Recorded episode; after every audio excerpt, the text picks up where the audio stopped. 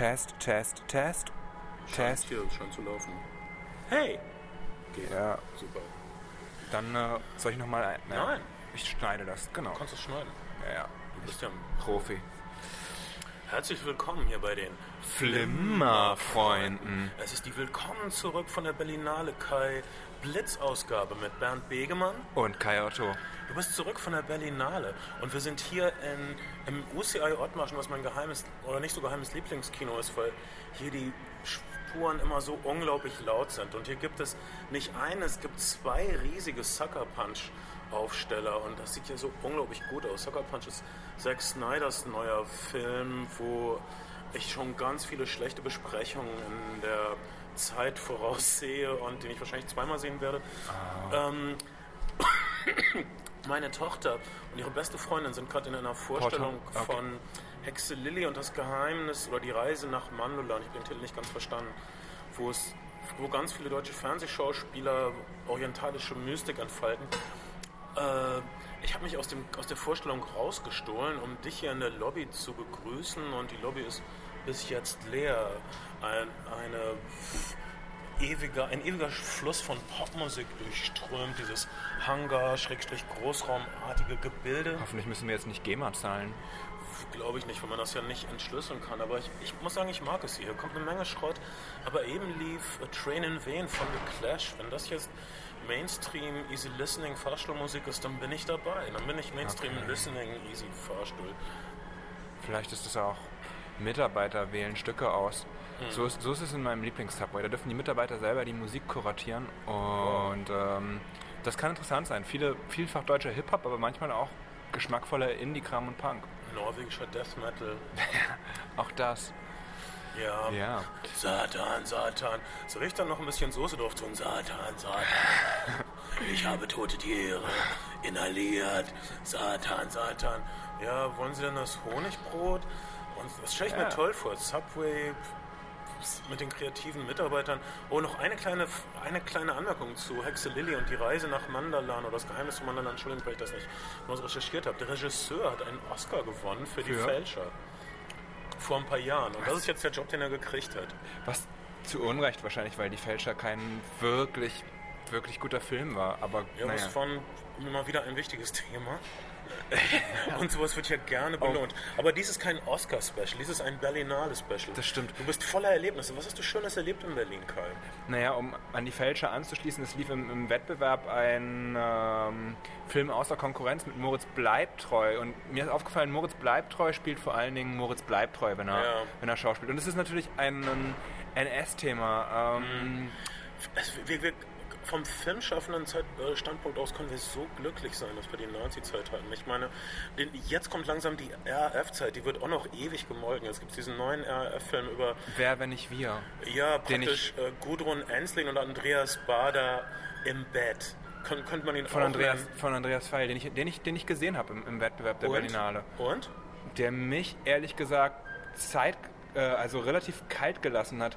Der Film ist, glaube ich, sehr.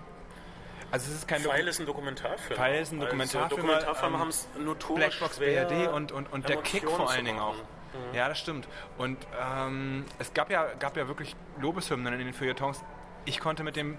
Weil sie das leben, weil, weil die, die Zeitung, ich meine, der, der Spiegel, was wäre der Spiegel ohne die RAF-Zeit und ohne die Nazi-Zeit, ohne das äh, gleich werten zu wollen. Aber das sind so die beiden Sachen, über die wirklich am meisten und am liebsten Filme gemacht werden und über die es am meisten Spiegeltitelgeschichten gibt.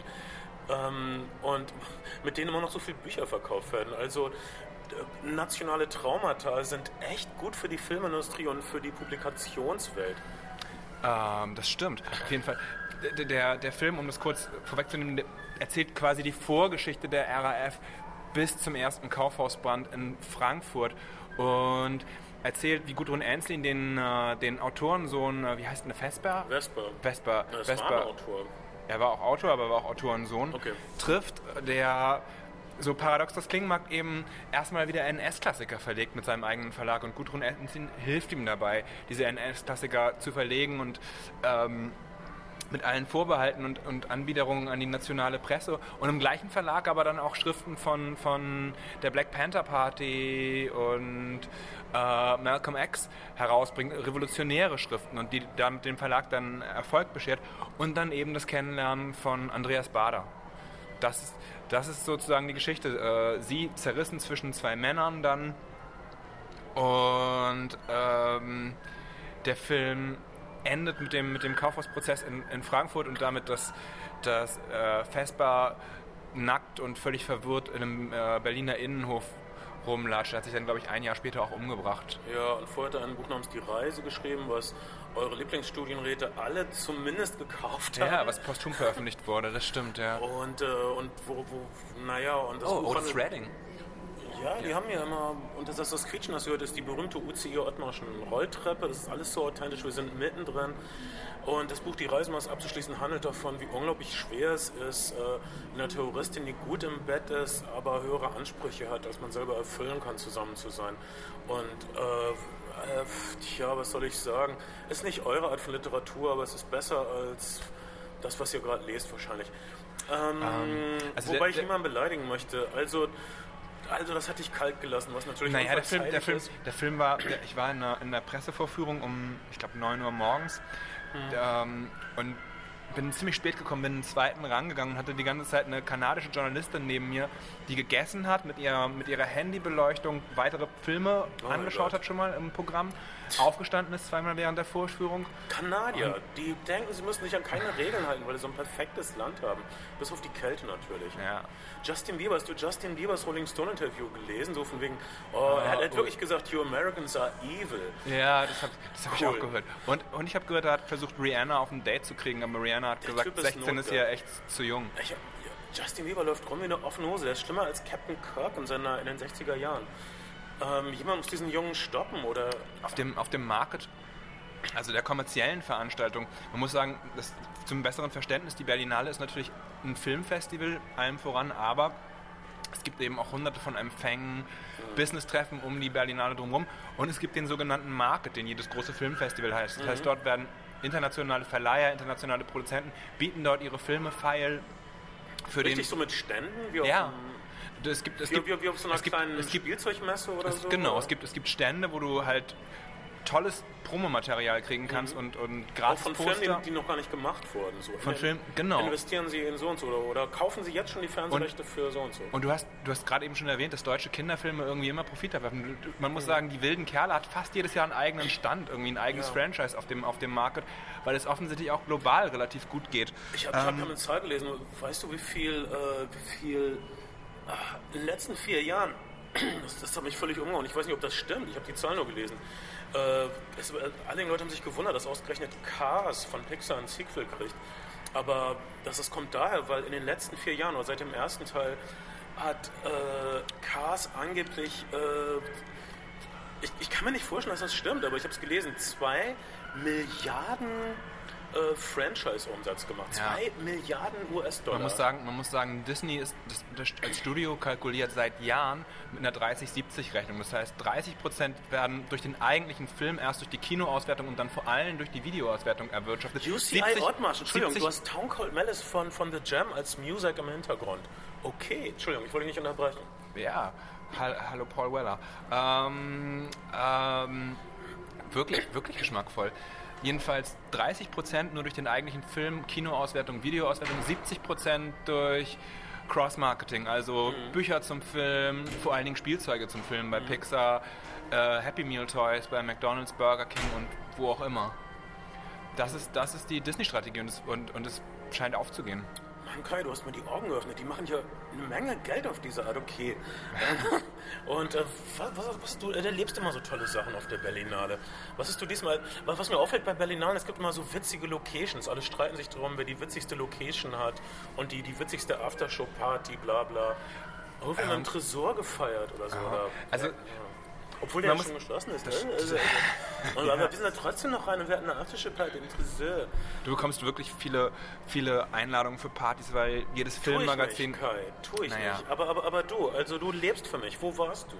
Ähm, ich muss gestehen, es gibt die Leute auf der Berlinale, die von morgens bis abends dieses Empfangprogramm haben. Also du kannst wirklich zehn Tage lang gut essen, wenn du möchtest, weil jeder Kinoverleih, jeder Technikverleih, jede, jede Landesvertretung, also äh, jedes Bundesland quasi jeden Tag, äh, einen eigenen Empfang macht, wo du meistens irgendwie zu, angenehmer, zu angenehmen äh, Streicherquartetten und langweiligen Reden irgendwie echt gut essen und trinken kannst. Aber das, das, ist nicht mein Programm. Und dann gibt es eben noch die ganzen Film- und Aftershow-Partys. Und auch das ist nicht so richtig meine Sache, weil ich tatsächlich morgens um neun im Kino sitze und das Kino auch meistens erst um zwölf oder um ein Uhr wieder deshalb verlasse. Bist du bei uns, Köln, deshalb werden wir dich nicht loslassen.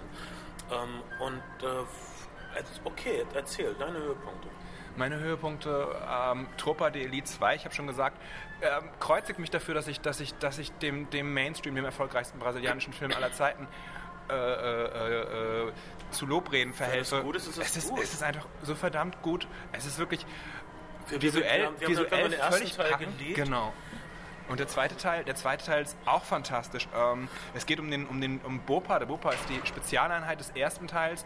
Um den, um den Chef dieser Spezialeinheit, der eigentlich schon raus ist aus Bopa, dann nochmal zurückkommt, richtig aufräumt und damit zum Helden wird und die Politik macht ihn sich dingbar und versucht ihn in die Bürokratie einzubinden. Und wir bekommen also einen Blick auf die brasilianische Bürokratie und äh, die Korruptheit des Systems in Brasilien und welche finanziellen und politischen Interessen eben auch in diese Ghettos und in den Drogenhandel und in die Korruption der Polizei mit reinspielen. Das ist sozusagen eine 180-Grad-Wendung des ersten Teils, was fantastisch ist und das Ganze so, impo äh, so imposant, schnell und so actionpackt Also erzählt, praktisch dass eine man... Perspektiverhöhung. Äh, das ist praktisch der Wire-Trick, Genau. so, der uns so den Atem geraubt hat.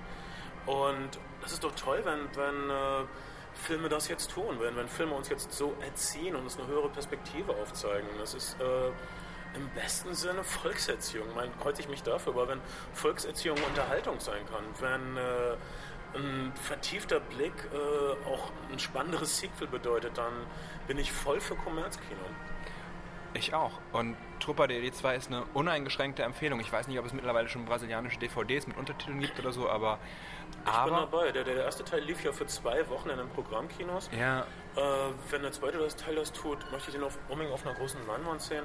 Noch irgendwelche cineastischen kleinen Höhepunkte Oh, inner, ähm, außerhalb des Wettbewerbs? immer inner, außerhalb des Wettbewerbs. Natürlich äh, ein ein 4K-Screening von Taxi Driver, also 4K, man muss sagen, normale Digitalprojektion ungefähr 2K, was knapp über Voll HD ist. 4K, ne, das sind ja immer irgendwie ähm, Multiplikationen, und das heißt ein Vielfaches der Auflösung. Das Taxi, Taxi Driver negativ wurde also neu abgetastet und es gab ein, ein äh, 4K-Screening im, im äh, Friedrichstadtpalast mit einer, mit einer Einführung von Paul Schrader. Was Nein. wirklich fantastisch war. Oder das ist natürlich so der Cineasten-Herzinfarkt. So Paul Schrader erklärt uns Taxi Driver. Ja, Also wirklich. Paul Schrader ist der Drehbuchautor für Leute, die es nicht wissen. Das ist keine Schande, wenn ihr es nicht wisst. Ihr seid nicht so alt wie ich. Deshalb. okay, also 4K sieht das besser aus als Celluloid, ganz ehrlich. Ähm, in der Projektion, wenn du, also es gibt ja kaum Projektoren, die das können, aber wenn du einen entsprechenden Projektor hast, sieht es fantastisch aus. Natürlich ist das negativ vorher gereinigt worden und alles. Du, du siehst wirklich, du siehst wirklich jede Hautpore. Das ist noch, das ist wirklich auf so einer Leinwandgröße überwältigend. Man kann, man kann davon ausgehen, dass dieses, diese 4K-Abtastung natürlich auch einen kommerziellen Zweck verfolgt. Das heißt, der Film wird wahrscheinlich direkt weitergereicht, demnächst in definitiven Editionen auf Blu-ray. Und damit ist er wahrscheinlich auch schon gesichert Meine für das, für ich das meine, wenn es irgendwie einen Film gibt, der auf Blu-ray so, der nochmal auf Blu-ray und nochmal richtig super gehört, dann ist es wahrscheinlich der und Raging Bull und so weiter. Also ich meine, hey Scorsese, neulich nochmal Casino gesehen und ich, ich immer wenn ich bestimmte Scorsese-Filme sehe, wie, wie Casino oder, oder auch ähm, Zeit der Zärtlichkeit, ich denke, jedes Mal denke ich, das ist der beste Film aller Zeiten oder so. Bis ich dann den nächsten Scorsese-Film nochmal wieder sehe und den nicht so gut in Erinnerung hatte. Ja. Also Scorsese- Scorsese-Filme halten sich wirklich gut, das kann man nicht anders sagen. Ja. Es gibt auch ein paar Gurken, also den, den, äh, den äh, Mongolei-Film, den, den äh, fand ich jetzt nicht so überzeugend. Äh, Sein, sein Tibeta nee, Tibet-Film, Ja. Verzeihung, Tibet-Film ich habe den nie richtig gesehen, ich habe den nur mal im Fernsehen gesehen. Das Ich habe den im Kino vorgeführt. Nicht, du hast den im Kino vorgeführt, das Thema mich einfach nicht interessiert. Und so. Kundun hieß der, ja genau. Kundun und den Jesus-Film habe ich auch so gesehen und fand den auch nicht so interessant. Wahrscheinlich, Nee. weil ich Atheist bin, meine Güte. Aber abgesehen davon. Ja, abgesehen davon.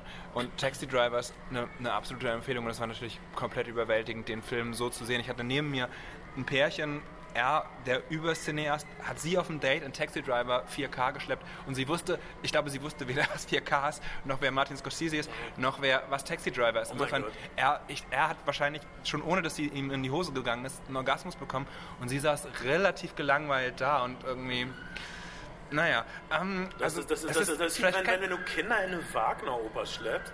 Es, das ist wahrscheinlich genau dasselbe. Wenn du so eine Trophäentussi in Taxi-Driver schleppst, dann... Ähm, ich meine, du denkst, oh wow, was für eine tolle Frau, sie sieht so gut aus, sie ist so sportlich. Oh, man kann keine Filme mit ihr gucken, weil sie dumm ist. Dann ist dann, das sind dann die, das sollte man vermeiden. Man sollte, man sollte das Bett nicht verlassen mit einer Trophäentussi. Das ist Ja. meine Erfahrung aus der Zeit, als ich eine männliche Trophäenbraut war. Wobei Taxi Driver ja auch eine sehr prekäre, sehr prekäre, äh, wie sagt man, Kino, Kinobesuchsszene hat, ähm, an die ich mich dann an der Stelle erinnert Fantastische fühlte. Kinobesuchsszene. Ähm, ich sag nur, die, die Filmauswahl ist wichtig beim ersten Date. Kleiner Spoiler, aber der ist so subtil, dass ähm, Ja, dass ihn kaum jemand, ja, kaum jemand soll bemerken nicht. wird. Soll auch nicht. Ähm, das war also wirklich sehr Wie schön. kam das, okay, letzte Frage, wie kam das Blut beim Gewaltklimax? Weil, Super. weil, weil, weil, weil das Blut, das ich gesehen habe, in meiner Kopie damals war ja schon bräunlich irgendwie oder so. Was diesmal auch Rot. so bräunlich? Es war rot. Das war rot. Wie es verdammt nochmal zu sein hat beim Es war- katholischen Regisseur. Rot, ja. Und, ähm, Ja.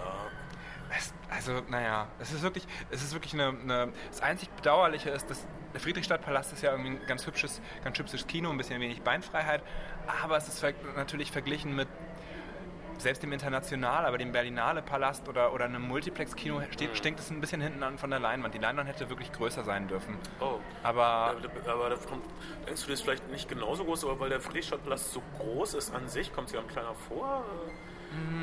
Ich, Mhm. Naja, ich bin also- ja des Teufels Advokat. du bist das. Sta- Okay. Aber auf, auf jeden Fall, du, du warst drin und es war toll. Er- Erzähl noch mehr. ähm, okay, dann. Tell dann me more, tell me more. Ich komme mir vor wie der Chor aus Grease. den ich leider nicht auf der Berlinale gesehen habe in diesem Jahr. Aber Überhaupt, du kennst den Film. Jetzt bewusst, dass es einen Film namens Grease Ja, gibt. und ähm, draußen. ich, hab, ich hab, wurde st- stets an Grease erinnert, weil äh, Dunkin' Donuts, eine, eine Kette, die zuck, zuckrige Donuts und Berliner und ähnliches Zeug verkauft und in Berlin wirklich in jeder U- und S-Bahn-Station ist, hat momentan einen Promotional Tie-In, mit also ein, eine, äh, eine Werbeverbindung mit äh, Grease, dem Musical, was in Berlin anscheinend Wow. läuft. Das heißt, alle Verkäuferinnen im Dunkin' Donuts müssen äh, rosa Miniröcke mit weißen Punkten tragen und T-Shirts, auf denen Grease steht. Also, rosa Miniröcke, das ist bestimmt. Äh, Das steht nicht jeder. Okay. Ach komm, es war ein Versuch. Ich, ich dachte, für, eine, für einen Augenblick fühlte ich mich wieder hübsch und begehrenswert. Ach, na, nach, nach. Naja, ähm, bemerkenswert fand ich persönlich auch noch drei Leben. Ich weiß nicht, hast du was davon gehört? Nein. Nein. Okay. Ähm, zurückgehend auf einen E-Mail-Wechsel, der in der Zeitschrift, Filmzeitschrift Revolver erschienen ist, von Christian Petzold, äh, Dominik Graf und jetzt komme ich auf den Namen des dritten Regisseurs nicht. Äh, Alfred Hitchcock? Nein. Ich ich doch auch nicht ein deutscher Regisseur? Christian, ja, Christian? Hensel, nein, Henselmann heißt er, glaube ich. Ähm, auf jeden Fall auch ein Berliner Schule-Regisseur. No. Ähm, also diese drei haben, über, haben darüber gesprochen, Berliner was deutschen Film... Schulregisseur wie Dominik Graf oder so. Dominik Graf ist kein Berliner Schule-Regisseur, aber Christian Petzold zweifelsohne. Ja, okay. Ähm, kommen halt alle von der DFFB, ungefähr dieselbe selbe Abschlussklasse, aber sonst verbindet sie vielleicht auch gar nicht so viel. Die haben also, haben also darüber gesprochen, wie Film sein sollte und wie deutscher Film sein kann und haben dann beschlossen, einen Ort zu schaffen, nämlich drei Leben. Und die Prämisse ist, ein Sexualverbrecher bricht aus äh, vom Sterbebett seiner Mutter aus der Klinik in drei Leben. Das ist so die Schnittstelle, die alle drei Filme gemein haben. Ansonsten erzählen die in dem Zeitraum, in dem gleichen Ort, drei Filme komplett unterschiedliche Geschichten, was ähm, sehr interessant ist, weil es gar nicht darum geht, dass der eine Film die andere Geschichte ergänzt, sondern du bekommst so ein komplementäres Bild von diesem Ort, aber auch eben die, die Eigenheiten der Filmemacher. Und ich habe äh, ich hab das Glück gehabt, in diesem, es gab zwei, glaube ich, zwei Screenings auf der Berlinale, in diesem Komplettscreening zu sein, wo man alle drei Filme am Stück auf Leinwand gesehen hat. Die kommen auch im Herbst in der ARD. Ach, und äh, äh, es ist jeder Film 90 Minuten lang? oder? Jeder Film ist 90 Wow. Minuten lang.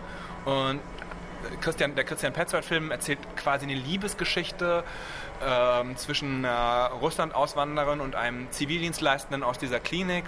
Und äh, nur nebenbei spielt er, spielt er äh, ein Mörder eine Rolle. Ähm, Dominik Graf erzählt eine Dreiecksgeschichte von einer Kriminalpsychologin, die zurückkommt bei einem befreundeten Paar, das in dem Ort ist, wohnt, weil sie keinen Hotelplatz mehr kriegt.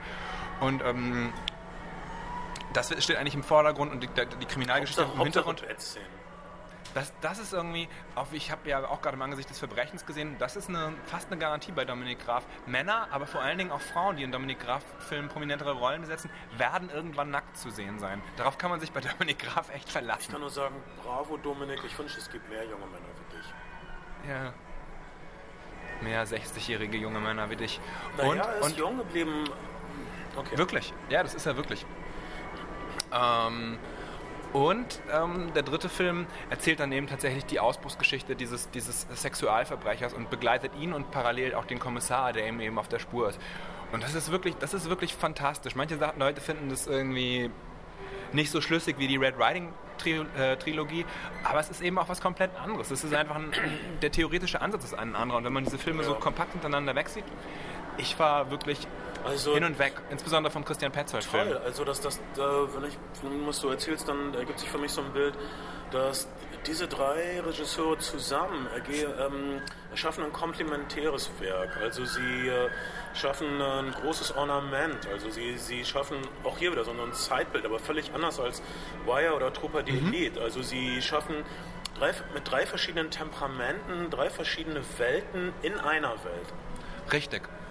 Richtig. Es gibt so ein paar Eckpunkte, auf die man sich geeinigt hat. Also äh, Christ, Christian Hensel heißt er, dritter oh. Regisseur. Ähm, hat quasi so, ist Architekt von Haus aus. Mhm und hat quasi so, ein, so, eine Skizze des Orts gezeichnet mit ein paar Sachen, die es gibt. Es gibt eben ein Krankenhaus, es mhm. gibt einen Golfclub, cool. es gibt äh, die Prolo-Disco, es gibt ein Fitnessstudio und äh, einen Schießstand. Ja. Und, aus, und, und aus, diesem, aus, diesem, aus dieser Skizze heraus und den kleinen Vorgaben haben eben alle drei ihre komplett eigenen Geschichten entwickelt, die ganz, ganz schmale Berührungspunkte haben, aber es ist wirklich, wirklich toll anzusehen. Und ich, ähm, wer, wer den Cargo-Blog liest, Cargo Filmmagazin, der, der findet auch ein schönes Making-of, wo Dominik Graf was sehr, was sehr Weises sagt. Er sagt nämlich, dass im Kino im Grunde genommen für diese Form überhaupt kein Platz mehr ist. Und dass das eigentlich Spannende im Medium gerade auf, im Fernsehen, auf der kleinen Leinwand äh, passiert, weil solche, weil solche Sachen eben wirklich eher fürs Fernsehen gedacht sind. Ja. Und im Kino eigentlich eine Sechs-Stunden-Geschichte kaum noch, kaum noch richtig funktionieren kann. Nee. Also unter den heutigen Bedingungen, weil man ja versucht, möglichst viele Vorstellungen auch in einen Tag zu quetschen. Außer in Frankreich vielleicht diese Mazarin-Todestrieb. Ja, oder, oder, Jahr. oder äh, dieses Jahr gerade über den, wir wollten ja noch einen Biopic-Podcast machen, den, den ähm, Carlos-Film. Carlos-Film in der längeren noch, Fassung. Ist aber auch nicht richtig so in der längeren Fassung rausgekommen, oder? Ja, sehr begrenzt. Lief in ein paar Kinos in der längeren Fassung und sonst in der gekürzten Fassung. Ja. So. Also das machen wir vielleicht alles später hier bei uns bei den Flimmer-Freunden. Also das, das auf jeden Fall drei Leben auch eine, eine uneingeschränkte Empfehlung und immer, immer, ich, es gibt ja keine deutsche Filmindustrie mehr, das muss man glaube ich sagen. Ich bin psychotisiert. Es gibt eine irgendwie Content-Industrie, aber eine Filmindustrie in dem Sinne schwer. Ja, und ähm, wenn, wenn einen was aus, was aus Deutschland kommt, aus dem eigenen Land kommt, irgendwie berührt und auch so, so begeistert, das ist, das ist schon wirklich, das ist schon wirklich das ist eine cool. Das ist wirklich was, was, ja. was sehr Seltenes und sehr Seltsames. Ähm, Wir haben so ein interessantes Land, es ist so viel los und es ist im Vergleich so wenig gute Filme. Also jedes Mal, wenn ein Film kommt, der nur halbwegs gut ist, äh, wo irgendwas Interessantes passiert, also dann, dann flippt man noch aus. Also ja es, es, es, es, ist immer alles in Ordnung. So, die Schauspieler sind in Ordnung, das Licht ist in Ordnung, die Kamera ist in Ordnung. Äh, wo ist der. Wo ist die Sache, die dich, die dich nachts wach werden lässt? Oder so wie es zum Beispiel passiert ist, als du den ersten David Lynch-Film gesehen hast oder so. Äh, wobei ich nicht sage, dass es so sein muss, wenn David Lynch-Film mal nur mal als Vergleich. Ja. Ähm, was, was geht dir unter die Haut oder so? Ich wünsche mir, glaube ich, Filme, die unter die Haut gehen mehr. Oder, oder Filme, die nur ein bisschen stimulierend sind. Oder die äh, mehr sein wollen als nochmal so ein Film. Ja. Und ähm, das, bringt, das bringt mich auch zu, dem, zu der Retrospektive des diesjährigen Berlinale Jahres. Alle 60 Ingmar Bergmann Filme sind gezeigt worden. Alle, ich wusste nicht, dass er 60 hat. 60 Mal. Ingmar Bergmann ich, ist einer... Wenn du mich gefragt hast, hätte ich so 30 getippt. Ja, so. Ingmar Bergmann ist, hat, wirklich, hat wirklich diese, diese Woody Allen Arbeitsethik oder diese, diese Handwerksarbeitsethik. Den hat es eigentlich nicht wirklich interessiert, wie der Film kritisch aufgenommen wurde oder ob der Film ein großes Publikum bekommen hat. Der wollte einfach, für ihn war Film eine Familie, fast ein bisschen auch wie, wie Fassbender. Er ähm, musste filmen, um nicht zu vereinsamen. Ja, der hat, der hat, der hat wirklich einfach Filme gemacht, um Filme, er um, um. Filme zu machen. Und ähm, also er hat quasi im Winter so- Theater inszeniert ja. und im Sommer Filme gemacht. Und, und da sind wirklich tolle Sachen. Weil du nur im und, Sommer drehen kannst in, in Schweden wahrscheinlich. Außer Ja. du machst echt dunkle Filme oder Filme, die nur in Atelier stattfinden. Und- Ich, ich habe gerade für, für meine Tochter Chitty Chitty Bang Bang, diesen wundervollen Autofilm, äh, gekauft. Und äh, der, Okay. spielt, der spielt eigentlich in England, aber die meinten, das war so schwer, Sonnentage zu kriegen. Und dann haben sie dann, äh, wenn Chitty Chitty Bang durch die Landschaft fährt, sind sie dann fahren sie noch nicht durch Südfrankreich, weil es gab einfach keine Sonnentage in England. Ja. Immer so ein, zwei Stunden pro Tag und den Rest der Zeit haben sie rumgesessen mit ihrem tollen Wunderauto und dann sieht man dann, wie, oh, wir fahren durch den Süden Englands, und dann sieht man so französische Weinberge im Hintergrund, wenn man genau hinguckt. Das nur am Rande. Sonnentage, hm, vielleicht ist das ein Problem. Auf jeden Fall. Ähm, nicht zuletzt der Grund, warum die Filmindustrie in Hollywood angesiedelt ist. Ähm, das war also äh, wirklich super. Ich habe das siebte Siegel nochmal in einer 35mm Kopie gesehen und es ist wirklich so ein toller und, und, und, und, und schöner und leichter Film auch auf eine Art und Weise und äh, verhandelt aber so tief ernste Themen. Es gibt auch wirklich deprimierende und nicht mehr zeitgemäße Bergmann-Filme auf eine Art und Weise, aber ähm, so ein Film wie das siebte Siegel juckt einen irgendwie Ja, mehr als... tolle, also der, der Film, der Bergmann-Film, an den ich mich am meisten erinnere, heißt ist, äh, Das Schweigen. Äh, Ah, ja. Hast du den zufällig wieder gesehen? Den Nee. würde ich sogar wiedersehen. Ich glaube, ich muss mir die Artus-DVD-Kollektion Ja. kaufen, obwohl das so bildungsbürgerlich ist, das zu tun. Ich würde mich so irgendwie schämen, das zu tun, aber... Das stimmt. Aber ich glaube, ich muss es tun, weil das Schweigen ist so super. Äh, der handelt davon, dass zwei Frauen kommen in so eine Stadt und sind auf der Durchreise, ein existenzialistischer Film. Es wird nicht genau erklärt, wer sie sind, wo sie eigentlich hinwollen. Sie müssen da irgendwie bleiben. Und es geht um namenlose Bedrückung. Der Höhepunkt von das Schweigen ist, wie auf einmal ein Panzer durch die Straßen fährt. Das ist ein, so ein tiefes, surrealistisches Bild. Es ist- herrscht kein Krieg, es ist keine Action-Szene oder so.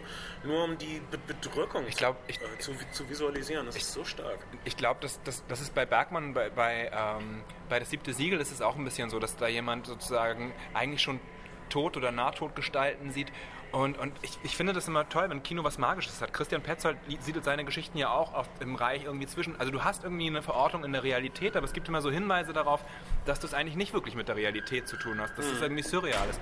Und oder Melville wäre ein Genrefilmer, Jean-Pierre Melville, der, der, der auch so Geschichten, Genregeschichten erzählt, die irgendwie in der Realität verortet sind, aber auch irgendwie artifiziell und, und, und leicht surreal angehaucht. So ein Film wie Le Samurai.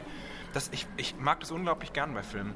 Ja, aber Ähm. wenn du über, ich meine, das hier ist ein surrealer Ort. Die Eingangshalle vom UCI Ottmarschen ist praktisch menschenleer. Das ist fast groß wie ein Flugzeughanger. Deshalb bin ich gern hier. Das ist einer der größten öffentlichen Innenräume in Hamburg für das einfache Volk. Direkt neben diesem Versicherungsgebäude, was es irgendwo in der Innenstadt gibt. Aber jetzt, jetzt füllt es sich langsam. Kai, ein letzter Schuss. Ich glaube, ich muss den Schluss mit meiner Tochter zusammen gucken. Der Film hört, glaube ich, gleich auf. Hexe Lilly. Und jetzt habe ich den Film auf jeden Fall geplagt. Okay. Ähm, Siegerfilm gerechtfertigt. Der iranische Wettbewerbsfilm, gerechtfertigter Siegerfilm, verrät seine Figuren nicht. Tolles Warte mal, Drama. überhaupt iranischer. Wir hatten noch diesen persischen Regisseur, den iranischen Regisseur letztes Jahr. Ist das Ja. derjenige, der inhaftiert wurde? Nein, Aber wie, wie, wie geht's dem eigentlich? Man weiß es nicht, aber wir hatten, wir hatten nicht Panahi im Interview. Nee, aber wir hatten noch so ein. Ich meine, es, gibt, es, es, es, es gibt doch mehreren, mehreren, ging es mehreren persischen Regisseuren an den Kragen, ne? ja, Dem, dem auch, wissen wir, müssen wir echt mal checken.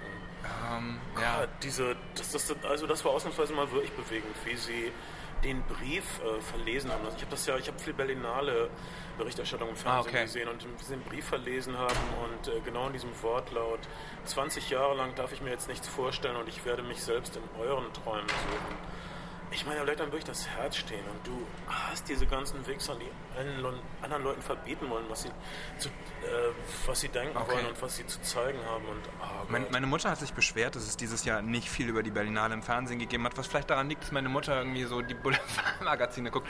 Und die Berlinale war, war relativ stararm dieses Jahr. Es gab wenig Hollywood-Produktion. Es gab einen Liam Neeson-Film, der in Berlin gedreht wurde. Liam Neeson war nicht Unknown. da, der einzige, ja, Unknown, der, der einzige Darsteller, der da war, war äh, tatsächlich Diane Krüger, von der, von der Schauspiel ich nicht so geflasht bin. Und es gab natürlich True Grit als, als Eröffnungsfilm, die Wir werden später über True Grit. Ja. True Grit läuft gerade an und wir werden euch äh, alles über diesen Film erzählen, vielleicht später.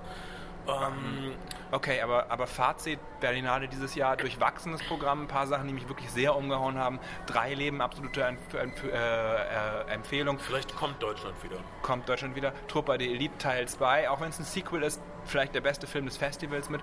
Iranischer Wettbewerbsfilm, Siegerfilm. Übrigens nichts gegen Sequels, mir ist neulich mal klar geworden, immer, oh, das ist ja ein Prequel, oh, das ist ja ein Remake, das ist ja ein Sequel. Himmel Herrgott, was ist das größte Stück deutsche Literatur? Sagen wir mal, das ist Faust von Goethe. Das ist ein Remake, ein doppeltes Remake. Das war vorher ein Puppenspiel, Goethe hat sich von einem Puppenspiel inspirieren lassen, ja. und ein englisches Theaterstück von einem Shakespeare-Zeitgenossen, ich glaube Ben Johnson, ich weiß aber nicht so genau. Es war also wirklich ein mehrfach, es war wirklich ein durchgenudelter Stoff. Es gibt, es gibt, äh, es gibt von Goethe selbst den Urfaust und es gibt, es gibt auch ein, äh, mittel, mittelalterliches Minnesangstück, was, was ähnlich geht. Also es ist gemacht. Es ist äh, wichtig ist, was man daraus macht und äh, wichtig ist, ob man überhaupt irgendwas zu sagen hat.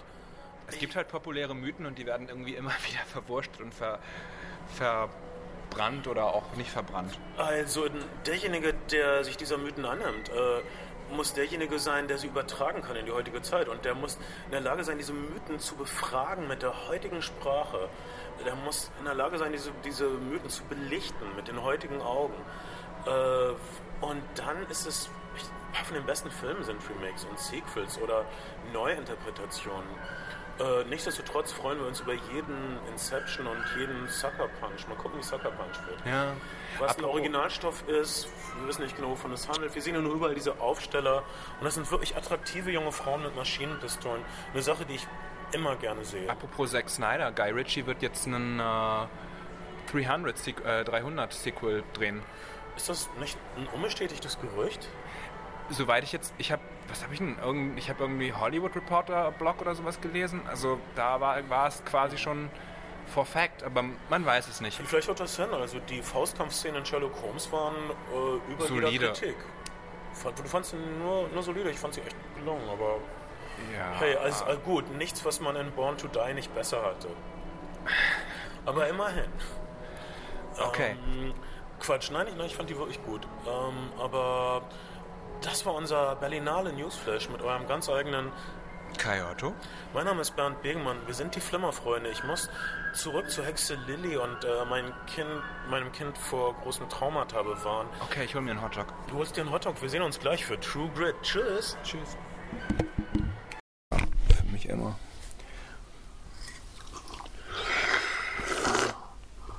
Was ihr hört, ist das zärtliche Schlürfen einer völlig neuen Kakaoentdeckung für unseren Freund Kai.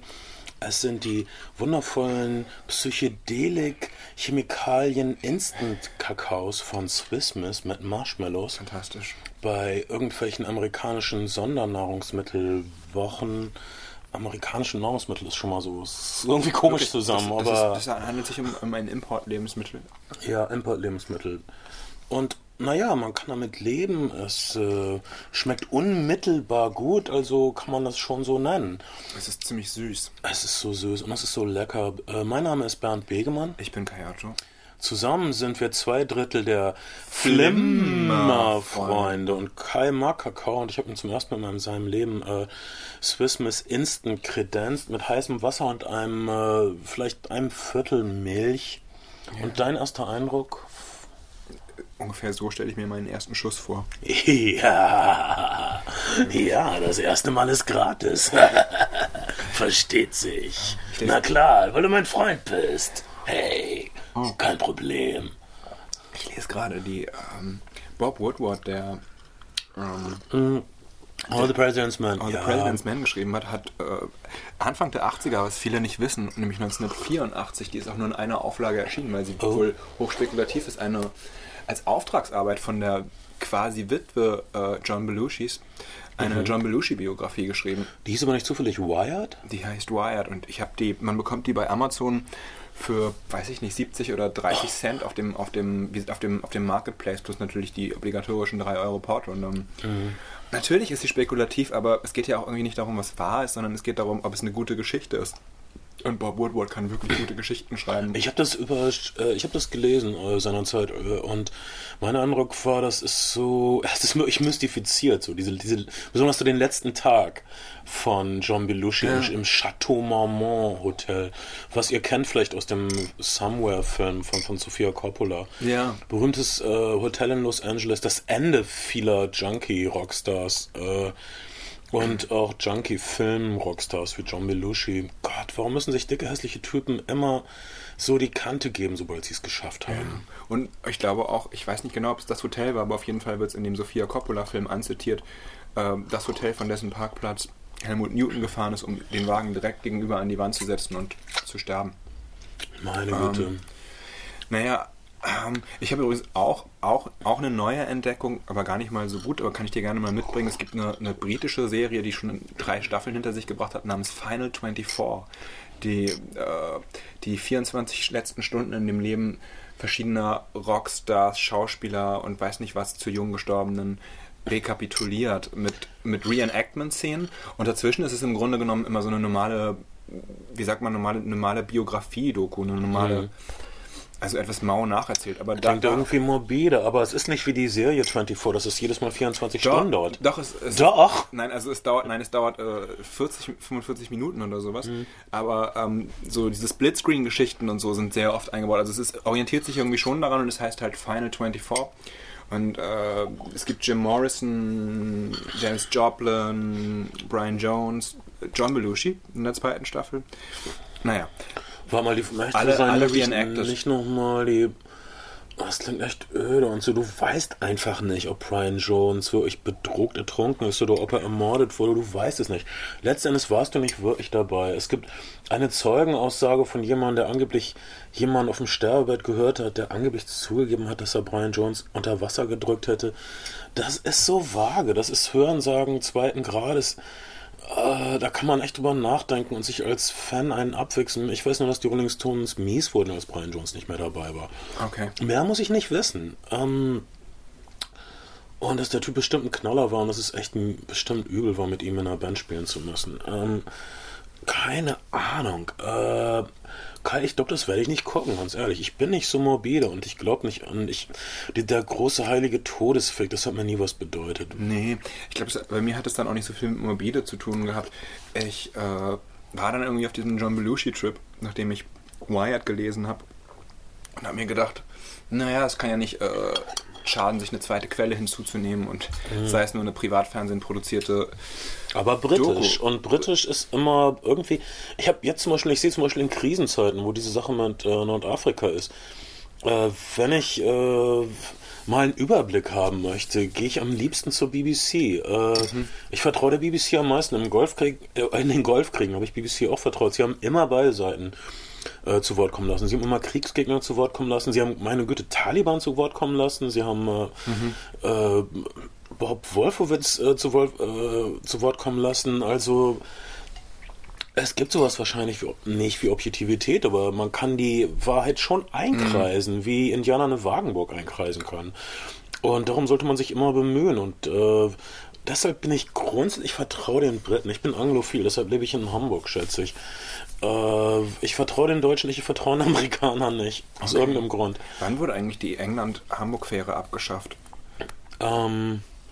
Oh, eine bittere Sache, ja, ich glaube in den 90ern irgendwann. Okay, ich habe hab noch oh, diese, Mann, diese, diese so romantisch Erinnerung, ja. unter Deck irgendwie nach England gefahren zu sein, auf dem Schiff noch zwei Mädchen kennengelernt zu haben, die, naja, Maisblätter und Kopfschmerztabletten rauchen wollten, aber. Oh. Aber es war trotzdem, es war trotzdem aufregend. Ich war 14 und ähm, Frauen kennenlernen an Bord eines Schiffes und 24 Stunden an Bord eines Schiffes sein. Mädchen, England, die, die einfach entschlossen sind, äh, irgendwas hinter sich zu lassen, ein für alle Mal. Das ist das Aufregendste. Und ich sage euch, es bleibt aufregend. Dafür ja. stehe ich mit meinem Namen. Ich bin Till Schweiger. Ich bin Lothar Matthäus. Ich, ähm, finde, ich finde, Lothar Matthäus übrigens hat eine, ich wirklich, das ist echt gemein, aber ich, ich, hab, ich hatte eine verblüffende Ähnlichkeit mit Karl Theodor zu Gutenberg. Ich hab, es gab ähm, Fotos, wo ich echt gedacht habe, Gutenberg Jetzt wirst du aber ausfallend. Alle ziehen über unseren, oh egal. Aber diese Karl Theodor zu Gutenberg-Sache, das Furchtbare ist, dass es, wenn er wirklich im Amt bleibt, wird es so verdammt schwer für Lehrer, Disziplin in der Klasse zu halten, was eh schon so schwer ist. Vor allem, wenn er Kanzler wird irgendwann. Ja, Hey, Florian, du hast geschummelt. Ja, ich will ja vorankommen, Herr Lehrer Dr. Specht. Was sagst du den Kindern? Meine Güte. Äh, du, du, am, am, Ende machst du sie, du, du machst die Kinder an, weil sie nicht geschummelt haben. Wirst du uns nie zu was bringen wie unser Kanzler? unser ACDC hörender cooler Kanzler, der so hip ist und äh, weiß ich nicht, äh, diesen indischen Film geguckt hat von dem, äh, oh, da hat er doch irgendwie angegeben, dass das sein Lieblingsfilm war. Äh, Wirklich? dieser- Slumdog Millionaire? Der, ja, Slumdog Millionaire. Danny Boyle? Ja. Ja. Und egal. Äh, ich, ich persönlich hatte kein Problem damit, dass er nach Afghanistan. Ich finde, das ist genau die Art von symbolischer Politik, die ab und zu mal sein muss. Und alle Leute, die sagen, es war ein großer Fehler, nach Afghanistan zu fliegen mit seiner Frau, seht das mal aus der Perspektive der Soldaten. Äh, war das gut für die? Ich glaube ja. Äh, Das ist auf jeden Fall besser für die als irgendwelche Klugscheißer, die in Deutschland sitzen und sagen, "Äh, irgendwie ist der Krieg nicht okay oder so. Naja, die Frage ist eben auch, wie man es vermarktet und wie man es in der Boulevardpresse ausschlachtet. Und was natürlich. Wie willst du das heutzutage anders machen? ein Aber ich Mädchen- finde das so hab- irre, dass der Typ sich nur mit der Bildzeitung an der Macht hält. Wenn er diese Bildzeitung, Ja, wobei er äh, dieses, dieses Endorsement nicht hätte, dann wäre er so weg. Aber Was naja. auch irre ist, ist, dass er tatsächlich sozusagen unter Druck der Bildzeitung auch Entscheidungen trifft. Das ist auch höchst bedenklich. Ähm, ich habe zwei, zwei Sachen. Ich habe eine ähm, ja, weil das alles Alkoholiker sind. Oh Gott, jetzt werden sie mich nie wieder gut besprechen. in der Bildzeitung. Tr triff mal einen so einen Bildzeitungsredakteur und red mit dem. Und das sind echt, ich meine, sie sind nicht so schlimm wie in dem Film Die verlorene Ehre der Katharina Blum, aber Okay. es sind ziemliche besoffene Ballerköpfe, meine Güte. Ja, ähm, haben zwei, zwei Sachen. Bis auf ein paar. Ein paar sind wirklich nett und ähm, Und, und okay, irgendwie. Zwei Sachen. Äh, ich habe eine ne, ne junge Mutter getroffen, die gesagt hat, das ist unverantwortlich, mit seiner Frau dahin zu fliegen, weil die haben zwei Kinder und stell dir vor, denen wäre was passiert gemeinsam. Weißt du, was irgendwie ein fairer Punkt ist? Dass die zu aber- Gurtenberg, aber- da würde ich mal äh, Ja. von ausgehen, dass das eine weit verzweigte Familie ist und da, da werden Kinder so aufgefangen und die, ja, die, die, die liegt sickern da so auch die Tante durch. eh genetisch nah bei der Mutter. Ah, Äh, das ist aber ausfallend. naja. Mir, mir tun echt all diese dann- Lehrer leid. Dann, die das den Kids erklären müssen, das stimmt. Dann habe ich jetzt gerade im Deutschlandfunk gehört, ähm, ein Pharmaunternehmen, in, der, in dem Gutenberg in seiner Abgeordnetenzeit im Aufsichtsrat gesessen hätte, hätte ungefähr zur Zeit der Promotion einen neuen Lehrstuhl gestiftet am, an, an der Rechtswissenschaftlichen Fakultät äh, Bayreuth mit 750.000 Euro. Was natürlich auch. Mh, Ach, Kein Wunder, das ist vielleicht der Grund, weshalb diese selbe Fakultät, die über die Arbeit urteilen muss, jetzt äh, sich ein moralisches Urteil äh, ent, äh, verkniffen hat. Aber was das wirklich hart ist, ist, dass, wenn wenn das stimmt, was ich meine, Gerüchte fliegen äh, schnell und tief in dieser Zeit, ähm, dass dieses Endorsement so weit geht, dass äh, die Bundeswehr braucht ja jetzt Rekruten, weil die Wehr- Wehrpflicht im, im Sommer ausgesetzt wird. Ja.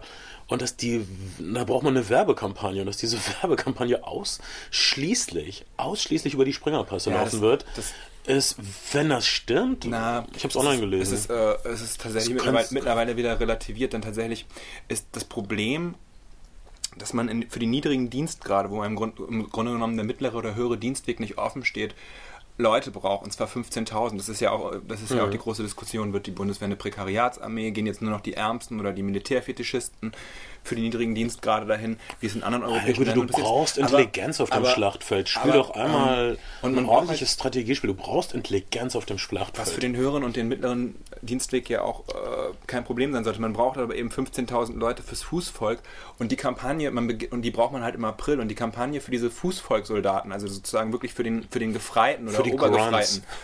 Diese Kampagnen wird man wohl im März und April ausschließlich über Springerblätter, nämlich über die Bildzeitung vor allen Dingen fahren, was ja auch irgendwie Sinn macht, ich würde auf jeden Fall RTL erreicht. 2 nehmen. Und ähm, die anderen Kampagnen sind wohl gut verteilt, auch über tatsächlich andere Medien, anderer Verlage. Das ist das, was ich jetzt gehört habe. Hey, lieber Frauentausch-Zuschauer, immer, haben Sie es nicht auch langsam satt, im selben ungemachten Bett zu liegen? Liegen Sie in einem sauberen Bett. Machen Sie es sich selbst! Und dann, weil man lernt echt Betten machen im, äh, bei der Bundeswehr. Das ist, es gibt so viele schöne Erinnerungen an meine Militärs. Wieso reden wir über diese Warst du bei der furchtbaren Bundeswehr? Wieso reden wir über diese furchtbaren Dinge, wenn wir eigentlich über Western reden wollen? Wir wollen reden über True Grit, ähm, der gerade neu ins Kino gekommen ist, von dem ihr bestimmt gehört habt, weil er mit eurem Lieblingsschauspieler Jeff Bridges ist. Und wir reden vom äh, Originalfilm von 1968, 69, keine Ahnung, Neun, äh, 69. den äh, ihr vielleicht nicht gesehen habt, weil er mit eurem Nicht-Lieblingsschauspieler John Wayne ist. Und äh, wir reden von unseren Lieblingswestern, nämlich den Bud Bötticher äh, Randolph Scott Western. Genau. Das sind sieben Der sogenannte. Renown Cycle, sieben, sieben Western. Wir werden vor allen Dingen über die beiden sprechen, die hier in Deutschland gut zu erhalten sind. Das ist nämlich Seven Men from Now, dessen deutscher Titel mir gerade nicht einfällt. Der und, siebente ist dran. ah, okay. Vielleicht dann inzwischen einen anderen Titel. Der siebente ist dran, ist echt kein guter Titel. Und, äh, und The Tall Tea. Hm, wer ist der auf Deutsch? Ich weiß es auch nicht, aber es ist in der gleichen Deluxe-Edition bei Sony erschienen wie auch äh, die amerikanische Edition. Damit die anderen endlich auch erscheinen, würden wir diese, diese etwas unbekannteren Western erwähnen, damit sie sieben Leute kaufen, was echt so ein mittlerer Erdrutsch sein wird auf dem DVD-Markt. Und äh, Ja. wir, wir sind glücklich, wenn wir unseren Beitrag leisten können. Werdet unsere Facebook-Freunde bei Flimmerfreunde auf Facebook. Äh, geht auf äh, flimmerfreunde.de, spendet uns was. Das hier ist echt teuer. Wir hatten Swiss Miss Kakao und äh, mein Ernsthaft, wir müssen äh, irgendwie Das kostet das. Aufnahmegerät ist aus Plastik, weil uns, weil uns Ja, das Geld uns war fehlt. gar nicht klar, dass man echt bezahlen muss, um so einen, äh, um so einen Stream zu machen. Das ist Wir haben auch gerade die GEMA-Rechnung bekommen für, für, Für alles. Für das, was, was, was im Hintergrund lief bei dem letzten Podcast aus dem UCI. Oh Mann, also bitte spendet irgendwas, wenn ihr mögt. Ich kann das nicht. Euer Herz. Ähm, oder liked uns oder gebt eine Empfehlung auf iTunes oder wir sind verzweifelt. Wir sind die Flimmer-Freunde Flimmer-Freunde. und wir reden über den wundervollen neuen Film True Grit, äh, was man so viel übersetzen kann wie äh, wahrer Mumm. Echter Ja. Mumm. Äh, den in diesem Fall äh, keine erwachsenen Cowboys haben, sondern ein 14-jähriges Mädchen hat, das den Tod ihres Vaters rächen will, äh, aber klug genug ist, um zu erkennen, dass es das allein nicht schafft und sich deshalb einen raubeinigen Marshall zu Hilfe nimmt, der 1969 John Wayne war und der jetzt Jeff Bridges ist. Und dann kommt noch ein, Un ein Helfer dazu, den wir nicht gewollt haben, was ein selbstgefälliger Texas Ranger ist, was 1969 der wundervolle Glenn Campbell war, der äh, Teilzeitmitglied der Beach Boys war und der wirklich tolle Solo-Hits äh, hatte, wie Galveston oder Wichita Lineman. Ich kann Glenn Campbell Pop nur empfehlen. Äh, und der halt natürlich von Matt Damon gespielt wird mit einer äh, der- der immer etwas zu tadellos angezogen aussieht in der Wildnis der- Arizonas oder wo der Film spielt. Und der einen tollen Hit hatte mit einem fucking Matt Damon. Das war doch eigentlich Sylvia äh, Sarah, Sarah Silvermans Sarah ähm, Silverman's Hit. Song mit, mit featuring Matt Damon. Ja, ähm, damit wollte sie nur einen Freund äh, eifersüchtig machen und äh, Der jetzt ihr Ex-Freund ist. Ja. Sarah Silverman ist Single, glaube ich. die ist nicht mehr mit. Jimmy Kimmel zusammen. Nee, seit anderthalb Sie ist Jahren reif nicht. zum Pflücken. Okay, gut. Sie ist schon sweet. Sie ist echt lustig. Sarah Silverman hat, ich meine, kannst du mir sagen, was du. Sie hat wirklich Eier. Sie, sie, ich habe Ausschnitte gesehen, äh, sie, sie hat auf einer Gamer-Convention lauter Videospieler, äh, Computerspieler. Sie stellt sich vor die hin. Das ist eine riesen Halle von mit 4000 von diesen Nerds. Und sie sagt, ich wollte euch nur danken, was ihr alles für die AIDS-Prävention tut. Das ist doch super. Ich meine, das ist wirklich ein sehr lustiger Witz. Und das muss man sich erstmal trauen, das muss man erstmal über die Bühne bringen. Und ähm, naja, okay. Ähm, mh, ähm, nicht unser Problem. Jedenfalls Sarah Silverman, warum sind nicht mehr Frauen so? Ähm, ähm, ähm, wo waren wir? Glenn Campbell und jetzt Matt Damon. Ja, Matt Damon, was soll's. Okay, um es vorwegzunehmen, der neue True Grit von den Komos ist ein Instant-Klassiker. Es ist kein halbwegs gut Film wie A Serious Man oder kein durchwachsener, aber amüsanter Film wie zum Beispiel dieser Film mit, äh, weiß ich nicht, Brad Pitt im Fitnessstudio. Gott, ich hab vergessen, wie der heißt. Ähm, Burning. Bur Bur Burn Notice. oder, Burn nee, Notice. das ist eine Serie, ne? Re Burn by Reading oder Reading. Burn After Reading. Burn After Reading. Guck, schon den Titel vergessen, schon mal nicht so gut. Ähm, das sind alles feine Filme, aber es gibt Coen Brothers Filme, du guckst die einmal und es ist dir klar, das ist irgendwie ein Klassiker. Das ist bei Fargo auf jeden Fall so. Das ist auf jeden Fall, so gewesen, My Brother Where Art Thou und bei einigen von ihnen, ihren anderen Filmen auch.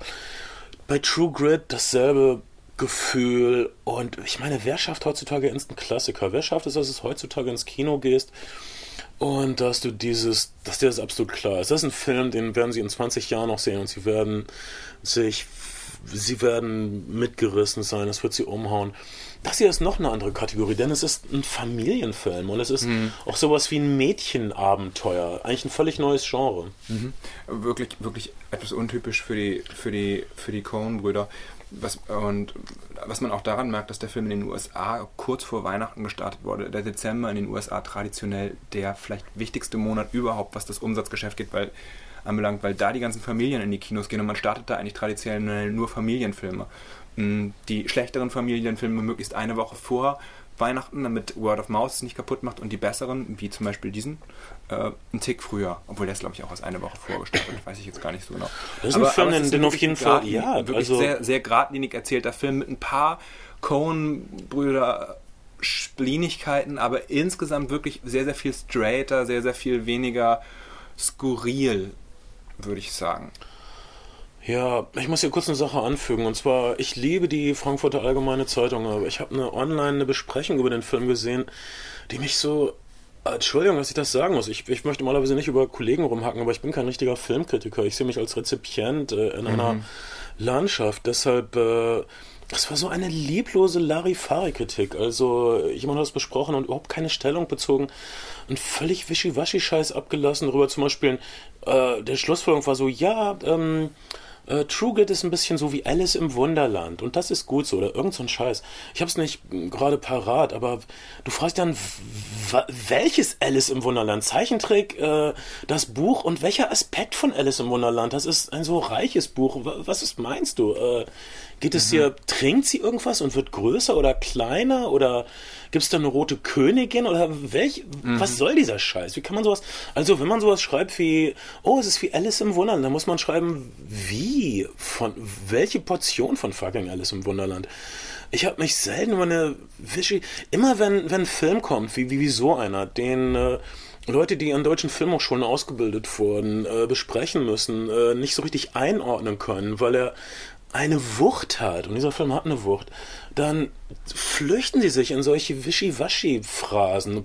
Bloß nichts falsch machen, er könnte einen ich, Oscar kriegen. Ich habe äh, vor, vor äh, ich bin vor der Berlinale in München gewesen und habe bei einer, ähm, hab, hatte, hatte einen Schlafplatz bei einer, bei einer Redakteurin der Süddeutschen und ähm, was die über die, über das, über die Feuilletonisten der Süddeutschen erzählt hat, ist, ähm, naja. Ich kenne und schätze ein paar, muss ich dazu ja, sagen. Es gibt, es gibt wahrscheinlich in, in jedem äh, Goldfischteich ein paar eklige Fische.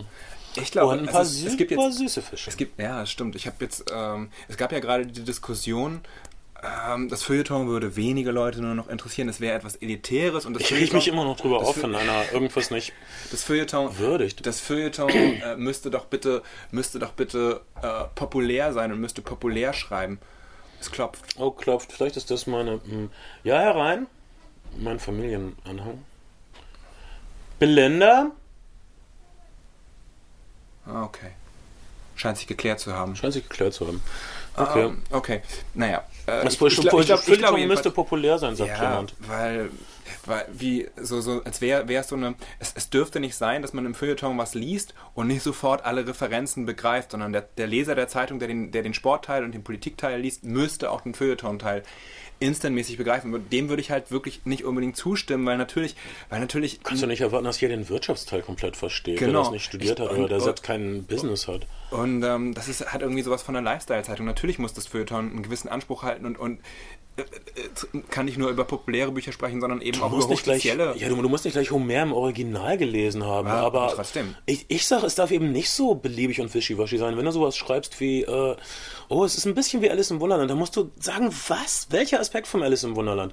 Also sie meint wahrscheinlich, so reime ich mir das zusammen, aus ihrem äh, wirklich äh, nicht wirklich lauwarmen Geschreibsel von davor, von dass, dass sie wohl meint, dass da ein Mädchen irgendwie eine seltsame Welt Fremde betritt. Ja. Aber das stimmt nicht, weil äh, Dieses Mädchen hier benimmt sich nicht wie Alice im Wunderland. Sie sagt nicht, sie sagt nicht, oh, wie seltsam ist das? Das ist seltsam, es wird immer seltsamer. Dieses Mädchen sagt das nicht. Dieses Mädchen sagt, sie tun, was ich sage, oder ich werde sie verklagen. Ja, das stimmt. Sie hat, dieses Mädchen hat wirklich Eier. Dieses, Ja, dieses Mädchen diese- ist, ist nicht verblüfft. Ob, obwohl sie, es- sie lässt es sich nicht anmerken, obwohl sie wahrscheinlich zu Tode getroffen ist, weil ihr Vater gestorben ist. Ermordet, sie weiß von wem, sie hat einen klaren Plan. Oh, die wundervolle Klarheit des Westerns. Wir haben noch schon mal drüber gesprochen, aber wir beide haben eine romantische Schwingung für Western. Diese, äh, es ist alles mh, klar. Also man, man hat drei, vier Charaktere. Man hat eine Bewegung meistens von äh, Osten nach Westen, manchmal von Norden nach Süden über den Rio Grande. Es gibt eine klare Absicht, nämlich Vergeltung oder die Rinder müssen nach Laramie oder was weiß ich. Ähm, da, da ist diese Klarheit, da, da sind diese graduellen Bewegungen, denen man zugucken kann. Man sieht sich, äh, Menschen bewegen sich durch eine Landschaft und der Film bewegt sich vorwärts. Und äh, meistens, manchmal bewegt sich auch der Held vorwärts. Der Held verändert sich. wie Bud Böttiger die Prämisse seiner Randolph Scott Western einst zusammengefasst hat. Ähm, Here's Randolph Scott. He's got a problem. Let's see what he does about it. Das, das, ist, das ist irgendwie. das, ist, das ist die männliche Art von, von Western. Wir wollen äh, Typen sehen, die irgendwas he does gut können. it. Ja, aber egal. Ich hier, hier kommen diese, der klassische Western ist, dass ein Mann in eine wirklich lebensbedrohliche Situation gerät, in der normale Menschen äh, versagen würden. Aber unser Held will natürlich nicht versagen. Mhm. Das Wundervolle an True Grit, was ihn zum Familienfilm macht, aber was ihn eigentlich zu einem wirklich todernsten Erwachsenenfilm auch macht, was im, im Ende, Was- in der, in der emotionalen, emotionalen Epilog rauskommt. Hier sehen wir ein Mädchen, das dieser Situation eigentlich nicht gewachsen ist, aber sich nie irgendwie Angst anmerken lässt und was äh, ihr Bestes tut. Ja, Entschuldigung, was wolltest du sagen? Nee, mir ist nur, mir ist nur eingefallen, dass ähm, wa- was, was vielleicht eine Alice in Wunderland Referenz sein könnte, jetzt, ähm, wer oder, oder, oder wo man Alice in Wunderland vielleicht sehen könnte, ist tatsächlich die, diese Welt des Indianerlandes, in, in, in die sie hineinreiten, die ja schon irgendwas bisweilen Traumhaftes, leicht Irreales hat mit diesem Mann mit Bärenfell, der da reitet, oder dieser Leiche an diesem hohen Baum. Und gerade wie Roger Deakins es dann auch fotografiert, das ist, ist ja schon Trotzdem, wenn ich eine, Pla Ja, ja, wenn, wenn ich eine natürlich. Filmesprecherin bin bei der FAZ, dann sage ich das kurz. Ja, ja. Äh, ich meine, Entschuldigung, dass ich das jetzt sage. Ich habe eine Besprechung von dem Film 3 im Spiegel gesehen. Ich lese viele wundervolle Dinge im Spiegel, aber das hat mich auch aufgeregt. Das war auch so eine Beliebigkeit, was du meinst. Äh, dieser Film 3 von Tom Tykwer wurde besprochen mit Sophie Reuss. Ach, sie ist so toll. Ähm, und ähm, da wurde, da, da stand zum Beispiel ein Einsatz, der ging, äh, ja, so Witze und Doppeldeutigkeiten sind normalerweise peinlich in deutschen Filmen. In 3 sind sie es nicht. Und dann Nächster Satz. Ähm, ja, das Berlin, was uns gezeigt wird, sieht ganz hübsch aus. Lalalala. Wa warum sind sie das nicht? Äh, warum sind sie das bei anderen? Was ist der Unterschied von diesem Humor zum anderen? Äh, wa- ich will das, wenn, wenn der Re Rezensent da irgendwas entdeckt hat, dann Du soll er möchtest- das mit mir teilen. Du Ich, möchtest, dass der Rezensent näher am Text, ich, näher am ich, Material ist. ich will ihm nicht blind vertrauen müssen wie einem Priester. Ich will eine scheiß Beweisführung. Ähm, das ist das Mindeste, was ich verlangen kann als Konsument. Oh, ich meine, bin, bin ich denn eine Schafherde? Oh, normalerweise ist das doof, aber hier ist das gut. Ja, arm, ich glaube, dass das hier gut ist. Sag mir, warum das hier gut ist. Ähm, äh, das ist faul. Ich meine, kriegen die kein Geld mehr beim Spiegel? Ich weiß auch nicht. Wir kriegen kein Geld und wir sind nicht so faul, richtig? Lass uns Ah, ich Popcorn nicht. essen, ich bin voller Hass. Ich habe genug Zucker gehabt. Ich bin. Ähm, Ach, das ist doch das vor allem ein Naturprodukt. Das Wie, wie, hieß, wie hieß der Kakao? Mm, Swiss Miss. Dann sollten wir nicht so viel erwähnen. Swiss Swiss Miss mit ähm, Marshmallows dran. Swiss Miss mit Marshmallows. Fantastisch. Verdammt lecker. Wir können gleich noch einen essen, wenn das hier alles vorbei ist. Und das wird vorbei sein. Ähm, Eines Tages. ja. Okay, reden wir über. True Grit, der übrigens eine ne, ne komische, komische äh, Situation für die Oscars jetzt mit sich bringt, nämlich bester Hauptdarsteller Jeff Bridges, äh, beste Nebendarstellerin, wie heißt noch Haley? Haley Stansfield ist die Haley- 14-jährige Was, Entdeckung. und, und der Film ist wirklich völlig eindeutig, wenn es, wenn es sozusagen einen gibt, über dessen, über dessen, wenn es eine Erzählerfigur in dem Film gibt, eine, eine, eine Perspektive quasi, über den wir den Film völlig geradlinig erzählt bekommen, dann ist es Haley Stansfield. Wir sind wirklich Mhm. 90% der Narration bei Haley Stansfield. Und Wir werden jetzt besser sein- Ähnliche, ähnliche Situation das letzte Mal in Pulp Fiction, wo Mhm. äh, John Travolta bester Hauptdarsteller, äh, Samuel Jackson bester Nebendarsteller. Ähm, Was, wobei die eigentlich gleichwertig waren. waren. Ja. Wir werden jetzt, wir werden jetzt, also die Geschichte haben wir euch grob umrissen. Dieses Mädchen begibt sich ins Herz der Finsternis und ist wirklich entschlossen, äh, praktisch den Mörder ihres Vaters dingfest zu machen, aber eigentlich, und das ist wirklich düster eigentlich an dem Film, will sie ihn tot sehen. Mhm. Sie will ihn erschießen lassen oder sie will ihn selber erschießen. Das mhm. ist wirklich sie ist wirklich voller Rachedurst. Sie, sie ist verzerrt von der inneren Flamme. Und wir werden jetzt besser sein als die Rezensanten, über die ich mich eben aufgeregt habe. Und wir werden erklären, warum Haley Stansfield wirklich unglaublich ist in diesem Film. Ich, ich, ich, das, das geht mir selten so. Meine normale Einstellung zu Schauspielern ist, sie sollen ihre Zeilen sagen, sie sollen gut mhm. aussehen, sie sollen nicht stören sie sollen sich elegant bewegen, sie sollen die Sache irgendwie voranbringen, äh, sie sollen uns vergessen lassen, dass sie Schauspieler sind, sie sollen uns da reinziehen. Bei Haley Stansfield war ich wirklich manchmal vom Donner gerührt, was äh, erstens daran liegt, wie diese Rolle angelegt ist. Also, dass du diese, diesen, diese alttestamentarische Blutrache in ihrem Gesicht siehst. Dass mm. Sie wird keine Ruhe geben, bis der Tod ihres Vaters gesöhnt und übergesöhnt ist. Und es ist ihr auch völlig egal, ob sie dabei draufgeht oder ob, ob die Leute, die ihr helfen, dabei draufgehen. Das ist ja. Sie ist kein Kind mehr, aber sie ist natürlich noch ein Kind fast physisch.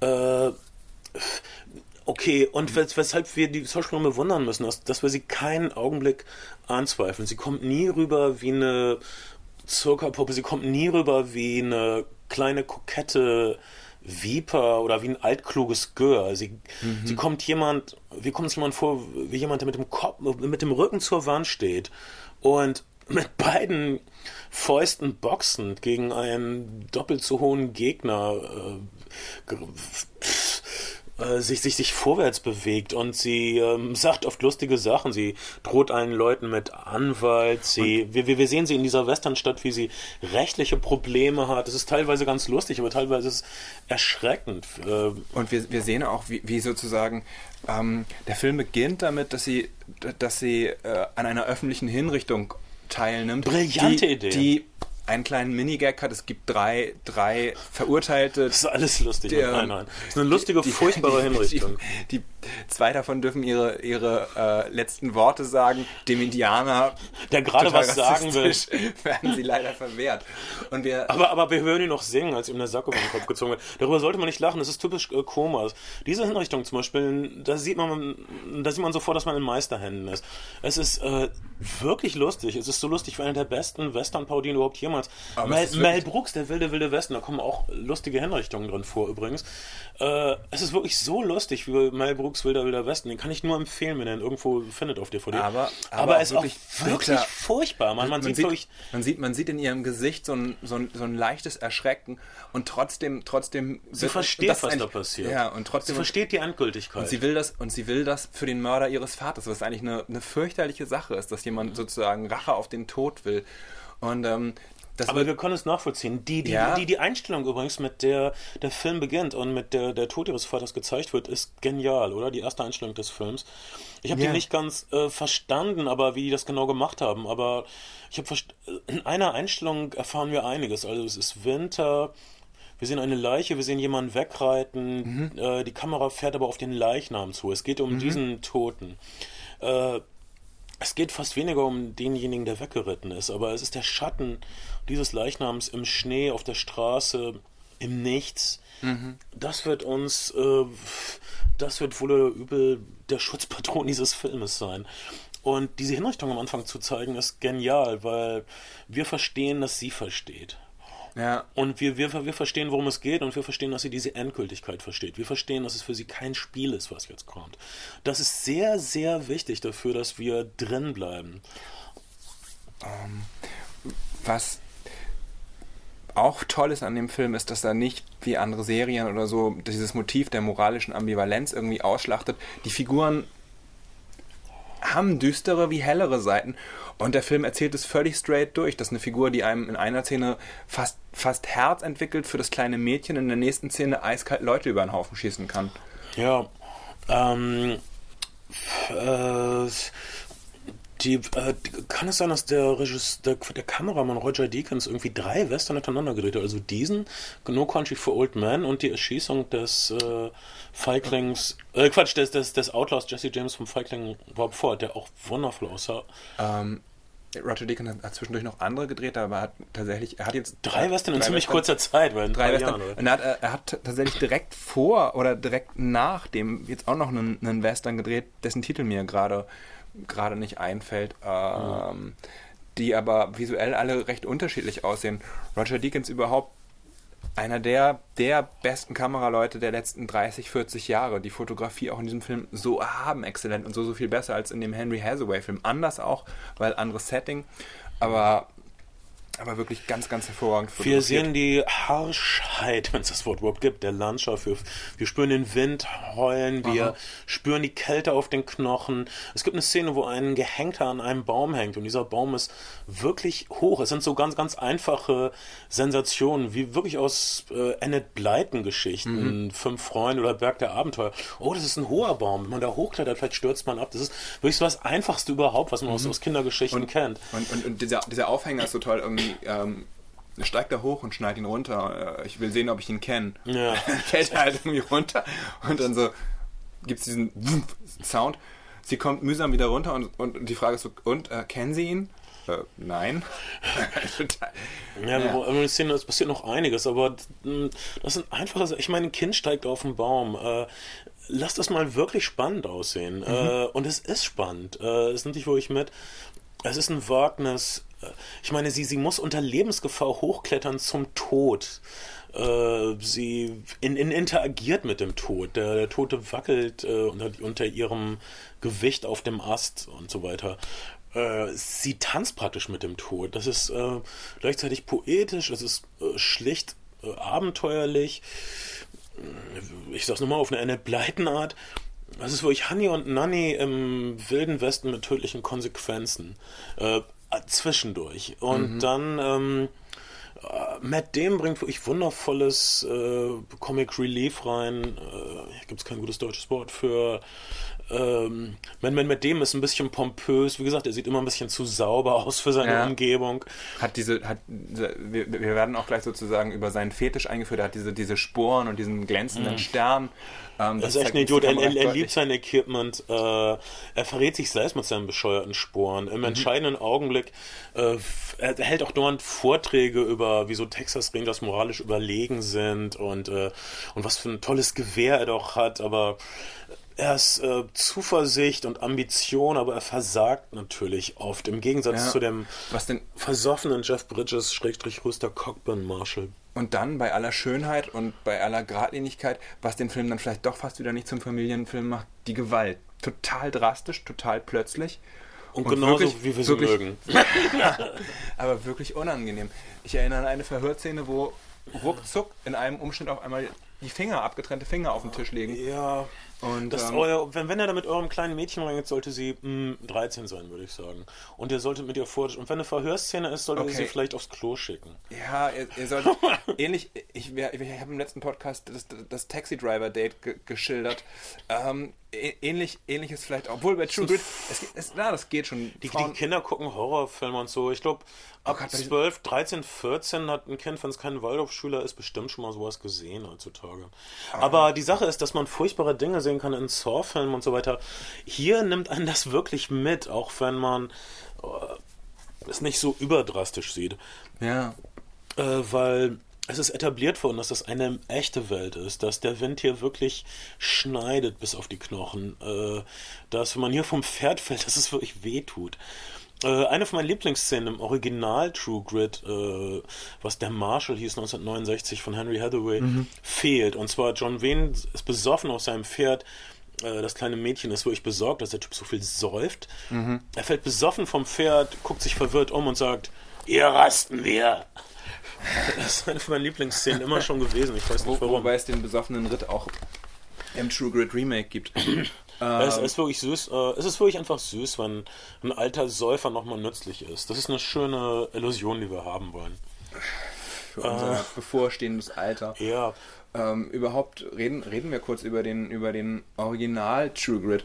Ähm, Hat seine Original, Vorteile. Ist der, das haben die Coen-Brüder immer be, be, betont, kein, kein, äh, keine Vorlage oder kein, kein, kein, nicht, die der Cohen-Film will kein Remake des Originalfilms sein, sondern beide basieren eben auf diesem Charles Porter Buch. Der Charles Porter, Charles, Amerika Port, Charles Porter ist der auch äh, No Country for Old Men. Äh, Quatsch, der eben, nee, nee, der eben nicht No Country for Old Men geschrieben hat. Aber ich glaube, die sind durch ähm, Old Country for Old Men auf ihn gekommen. Also, Wer, Hm, wer hat glaub, noch mal Old Country for Old Men geschrieben? Cormac McCarthy. Cormac McCarthy, der auch The Road geschrieben hat. Mhm, aber- und, und Leute beschreiben äh, Charles Portis als Cormac McCarthy mit Humor. Und das, ähm, ja, das, äh, Charles Portis hat zwei Romane geschrieben, äh, True Grit und einen noch davor, der Vier. ja, äh, die ihn bekannt gemacht haben so. und dann, dann äh, wirklich jahrelang nichts, also beide in den 60ern. Und äh, wer jetzt bei, wer jetzt wer True Grit auf Deutsch haben möchte oder den deutschen Roman, kann mal bei Amazon.de nach Charles Portis Büchern gucken, weil die alte gebundene Ausgabe von Rowold gibt es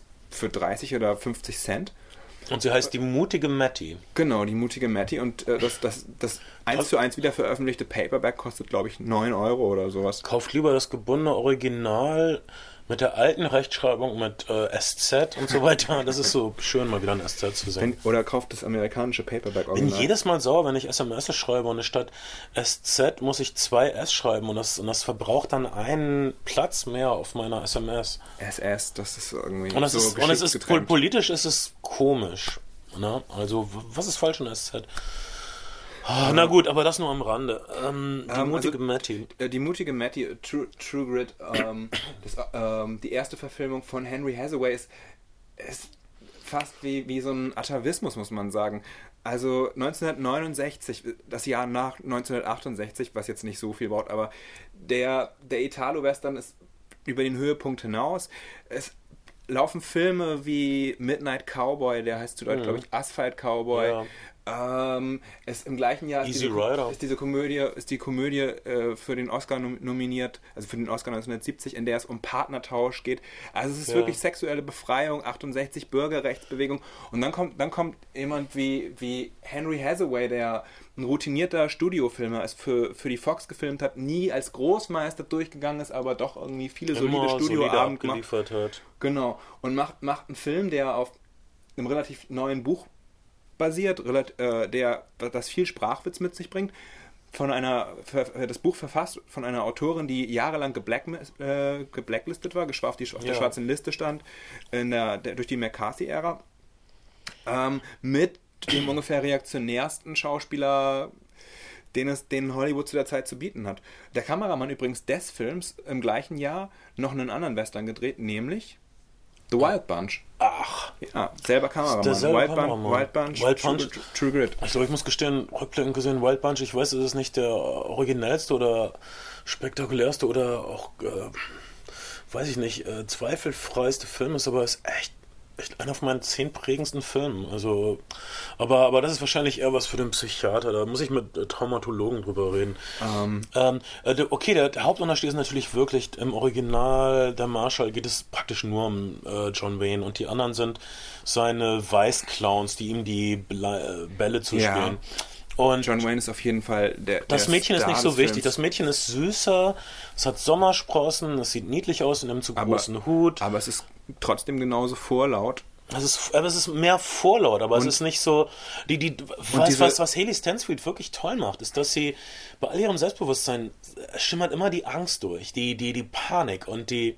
Und wenn ich das sagen darf, die, äh, der Blutdurst. Äh, das ist. Hier ist es hier ist es ein bisschen niedlicher gemacht. Also es gibt eine, eine der frühesten Szenen, wo das Mädchen mit ihrem Pferd den, den äh, Fluss überquert. Da sagt John Wayne so etwas: hm, I like something about her. She reminds me of me. Und ähm, ähm, ähm, also dieses, dieses, dieses väterliche, patriarchalische, gutherzige, das wird da eher ausgespielt, als es, als es im, im, im, im Coen-Brüder-Film entwickelt sich das deutlich subtiler. Äh, ja, und du hast, du hast also nicht dieses, oh, ich bin ein Ersatzvater, den, Und? der gerade gesch- weggeschossen wurde, sondern ich meine, das, das, der Vater dieses Mädchens ist noch, noch nicht mal richtig kalt. Das ist eigentlich nicht das Thema. Es geht wirklich um diese Interaktion zwischen diesen. Äh, die Interaktion zwischen Jeff Bridges und äh, Haley Stansfield ist viel gleichberechtigter. Die sind, obwohl er natürlich größer ist, aber sie sind wirklich auf Augenhöhe. Sie macht ab und zu Dinge, die ihn beängstigen. Äh, sie hält ihn auf Trab. Äh, sie äh, geht ihm ins Mark. Er, er merkt, dass er, dass er sie nicht loswerden kann. Er merkt, dass er vielleicht nicht mal die Aufgabe schaffen kann, die sie von ihm erwartet, zu Und- erfüllen.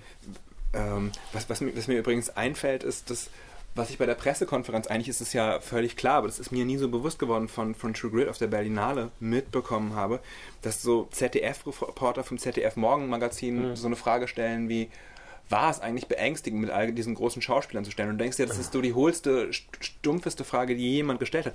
Aber die Wahrheit ist natürlich, dass der Zuschauer des ZDF Morgenmagazins sehen will, da sind Stars in Berlin, die haben irgendeinen Film vorgestellt mhm. und die haben irgendwas während der Pressekonferenz gesagt. Was ist eigentlich völlig zweitrangig zu mhm. erwarten von Pressekonferenzen oder auch von 90 Prozent aller Interviews, dass irgendwas Substanzielles dabei kommt, ist, glaube ich, einfach was Vermessenes. Das habe ich mir so zusammengereimt. Nicht, wenn ich die interviewen will, dann käme was Interessantes raus. Natürlich, aber für welches Zielpublikum eben scheint immer die Frage zu sein. Ähm, der John Wayne Western also, also irgendwie handwerklich am Anfang finde ich auch unsauber gemacht. Du siehst oft in Hollywood-Filmen gibt es die Regel, wenn Einstellungen nicht aneinander passen, weil man Halbtotale an Halbtotale zum Beispiel schneiden muss, wird überblendet. Das passiert in dem Henry Hathaway-Film ziemlich, ziemlich oft, obwohl der nicht schlecht fotografiert ist, wird da am Anfang ziemlich viel überblendet und ich finde es handwerklich ein bisschen schlampig, aber es ist trotzdem ein Film mit Charme und es ist der Film, der John Wayne 1970 Endlich. den Oscar gebracht hat. Was dann doch noch. Was die große, was große Diskussion äh, äh, hervorgerufen hat, weil viele gesagt haben, na, das ist jetzt so ein Zu Zu Zuerkenntnis-Oscar, die äh, Directors Guild hat im Sommer vorher eine große John Wayne-Retrospektive gestartet, um schon mal Stimmung zu machen. Es gab eine große Anzeigenkampagne. Es gab diese äh, Promotour im Zug, von der ich vielleicht schon mal erzählt ja. habe. Die, ähm, also der Zug sollte irgendwie in Dallas ankommen, ist irgendwo in der Provinz losgefahren, alter alter Westernzug, vollgefüllt mit Reportern, die halt währenddessen Interviews mit Cast und Crew machen konnten, eben auch mit John Wayne. Und es gab die Idee, dass es einen Indianerüberfall zwischendurch gibt, den John Wayne dann abwehrt für die Reporter. Und äh, John Wayne war aber schon nach. Zu besoffen. Tequila war es, die Droge seiner Wahl. Nach wenigen, wenigen Kilometern so betrunken, dass er es nicht mehr aus dem Stuhl geschafft weißt hat. Weißt du, was John Wayne antwortet auf die Frage, was er rückblickend fand, die tollste Frau, bei der er je getroffen hat? Na? Marlene Dietrich. Die hat ihn beeindruckt. Und es ist doch schön, dass da dieses, diese Verbundenheit ist. Das Maskuline. Ich habe Marlene anders kennengelernt, aber ähm, hey, sie hat mir, sie hat gekocht für mich. Das haben so wenig Frauen für mich getan sonst. Ähm, äh, Damals in den 50ern. Okay, äh, ich fand der, der alte Film irgendwann am Ende ist es dir. Äh, am Ende habe ich ein Problem mit, mit der Marshall entgleitet uns. Zum Aha. Beispiel äh, ein Charakter stirbt, wir verraten jetzt nicht welcher, und es ist mir fast egal. Äh, mhm. Äh, Im neuen Film ist mir das nicht egal. Es nimmt mich alles total mit. Es, es stirbt zum Beispiel ein Tier und das ist furchtbar. Äh, es, es äh, mhm. werden Gliedmaßen verloren und äh, ich habe jetzt einen Spoiler für den neuen. Ähm, Ach, Sekunde, jetzt, jetzt, jetzt noch kein Spoiler. Äh, ich, ich, ich will es irgendwie sagen, aber ich will euch auch den Spaß verderben. Also, ähm, okay. Bitte schaltet mal, es gibt mal zwei Minuten und, und dann, dann würde ich kurz sagen, was äh, den Schluss von äh, True Grid, der Neuversion, so unglaublich gut macht und was ihn erhebt über einen normalen Western, über eine normale Kindergeschichte und über die alte Version. Das sieht man besonders im Schluss in den letzten knapp zehn Minuten ungefähr. Ach was, lasst, wenn ihr den Film noch nicht gesehen habt, äh, lasst mal die nächsten drei, vier Minuten aus, okay? Okay, Spoiler ab jetzt für die neue Version von True Grid. Äh, der alte Film hört praktisch auf nach dem großen Showdown, wenn es die große Konfrontation gibt. Äh, es passiert nicht mehr so viel. Es wird noch ungefähr so gesagt, ja, die gehen dann dahin, die gehen dann dahin, die verlaufen mhm. sich. Lalalala. Im neuen Film äh, werden wir, äh, unsere Heldin äh, Matty ist eine, eine Schlangengrube gefallen, äh, äh, sie konnte ihr Leben verlieren, äh, Jeff, Brid Jeff Bridges Charakter, ähm, Rooster Cockman, äh, holt sie da raus, saugt ihr die Wunde aus, aber es wird nicht reichen, er weiß, dass es knapp wird. Er nimmt ihr Pferd, Little Blackie, und reitet es zu Tode, er schießt es vor ihren Augen was mhm. irgendwie furchtbar ist, sie, weil sie weil, schreit und weint halt weil Little Blackie ist das einzige Wesen, zu dem sie lieb war, mhm. dem sie je was Nettes gesagt hat. Oh, mein Little Blackie, das ist das einzige, äh, das, wo, wo sie noch ein bisschen so agiert, wie ein normales Mädchen vielleicht agiert mhm. in einem Alter. Äh, eine Sache, bei der sie sich Weichheit erlaubt. Das wird ihr genommen. Dieses, das wird ausgelöscht. Dieses Tier stirbt.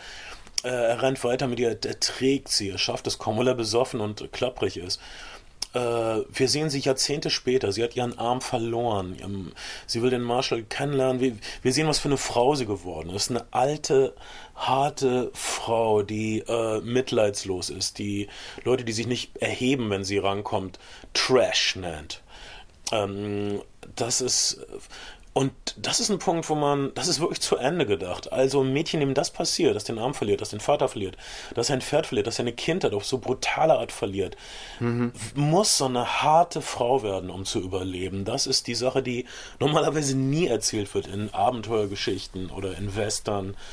Das ist konsequent zu Ende gedacht. Sie wird sich nicht wieder treffen mit Rooster Cockburn. Er wird kurz vor ihrem Zusammentreffen äh, gestorben sein das ist nur passend. Sie geht weg mit einem Arm, sicheren Schrittes, entschlossen, einsam, unbehelligt, unbezwungen und für immer verloren für die Sache der Menschlichkeit und der Hoffnung. Das ist so ein harter Schluss mit so einer tiefen emotionalen Resonanz, wie ich ihn kaum gesehen habe. Kaum ein Ende hat mich je so mitgenommen in letzter Zeit. Äh, wenn es das, ist das ein gebräuchliches Ende? Ich kenne ich kenn keinen Film, der so aufhört. Der, der so gnadenlos ist mit den eigenen Helden, der, der, so, der uns so vor Augen hält, okay, du hast dich identifiziert mit dieser Figur, aber zu Ende gedacht wird das aus dieser Figur. Mhm. Ja, ich glaube, das ist jetzt also die, die Technik sozusagen in der Rückblende und dann, dann 20 Jahre später zu enden, ist jetzt nicht so ungewöhnlich, aber Nein, die Härte. Was ich jetzt meine, ist, dass man zeigt, was, was für eine eigentlich völlig furchtbare Person es geworden ist. Ja, da würde Oder ungenießbare Person. Wir, wir wissen jetzt, weshalb sie so geworden ist. Wir wissen ihre Gründe. Ähm, da würde mir dieser, dieser, der Sergio Leone-Film Once Upon a Time in America auf eine Art und Weise einfallen, aber. Äh, Charles aber, Bronson ist so geworden, weil. Charles Bronson spielt gar nicht mit sondern äh, oh, nicht Once a Time in the West, sondern oh, verstehe. Mhm. In America. Mhm. Äh, Robert De Niro. Nein, nicht Robert. Robert De, stimmt, Robert De Niro. James Woods. James, aber ich meinte James Woods. Aber mhm. äh, ja, aber das stimmt schon. Das ist schon schon ein sehr sehr hartes äh, Ende und dieses dieses Schlussbild der einsamen Frau, die vor dem vor dem Grab steht unter einem Baum. Das ist schon schon konsequent irgendwie. Ja. Mm, das ist ähm, ein komplett unromantischer Westen. Das ist keine mm, Zuckerwatte-Verklärung. Das ist auch kein nostalgischer Kinoabend, den sich eine Menge Leute bestimmt versprochen haben. Mhm. Ähm, deshalb müssen es gefestigte Familien sein, die diesen Film schauen. Ja. Äh, von mir aus eine unangesprochene, Empf unausgesprochene Empfehlung und einer der immer gern gesehenen, herbeigewünschten Instant-Cone-Klassiker. Und das war meine Schlussfolgerung. Ja, damit, damit haben wir den Film, glaube ich, auch wirklich zu Tode geredet. Nein. Wahrscheinlich. Ähm. Äh, ich hoffe, ihr habt jetzt genau ähm, äh, wieder eingeschaltet nach den Spoilern. Wir, genau. wir haben keinen Mechanismus bei Podcasts. Ne? Nee, ich schätze, das waren keine, so vier Minuten. Kapitel. Ich kann das nicht so einschätzen. Ich auch nicht. Unser Aufnahmegerät steht verkehrt rum, wir können das nicht ablesen, aber egal. Wir wollen jetzt über ein paar Filme reden, die wir wirklich schön finden. Mhm. Also wir haben diese Schwäche für Western. Äh, Western ist so, der, der, klassische Western ist zu langsam, deshalb mögen Leute ihn heutzutage nicht. Der klassische Western ist auch nicht breitwand genug oft. Mhm. Und äh, der klassische Western ist vielleicht die populärste Erzählform im, im Kino der 30er, 40er, aber auch noch der 50er Jahre. Also wirklich die Mehrzahl aller, aller Filme, die hergestellt wurde zu der Zeit, waren Western, bis das Fernsehen Western-Serien äh, äh, entdeckt hat. Und zwar A, B und C Western. In allen Kategorien war Western. Ich noch D-Western. Es gab Leute, die drei Western pro Tag gedreht haben, also keine Ahnung. Ja. Äh, wir sind jetzt klug genug, um zu wissen, dass alle Western gelogen sind. Die normale Western-Geschichte ist, dass dieser Fremde in die Stadt kommt. Mhm. Diese Stadt ist bedroht von einer auswärtigen Kraft, meistens einem bösen Großgrundbesitzer oder einem Viehbaron, was weiß ich. Mhm. Irgendjemand hat die Stadt halt in der Hand. Der ja. die armen Stadtbewohner terrorisiert. Also das ist äh, und der Fremde rettet die Stadt gegen, weiß nicht, und Freiheit für die Bürger, bla bla. Das ist genau das Gegenteil von dem, was passiert ist in der amerikanischen Geschichte. Äh, was in Wirklichkeit passiert ist in den USA, ist, dass die Großgrundbesitzer immer gewonnen haben. Immer und überall andauernd. Das ist die Geschichte der amerikanischen Landnahme. Am Anfang waren da vielleicht tapfere Pioniere, Äh, das Land ist ihnen gestohlen worden, genau wie, wie sie es den Indianern gestohlen haben. Äh, in einigen Ecken haben sie es vielleicht behalten können. Okay. Dam, dam, damit man das ertragen konnte, äh, hat man also diesen, diesen brutalen wirtschaftlichen Vorgang umgedeutet zu einem romantisch-heroischen Vorgang, was unser klassischer Western ist. Wir- Tut mir leid, das, so muss ich den Western inzwischen sehen. Ich genieße Western, aber ich sehe die. Ich, ich bin zu erwachsen, ich habe zu viel äh, kommunistische, wirrköpfige Literatur gelesen, ohne das anders äh, sehen zu können. Ja.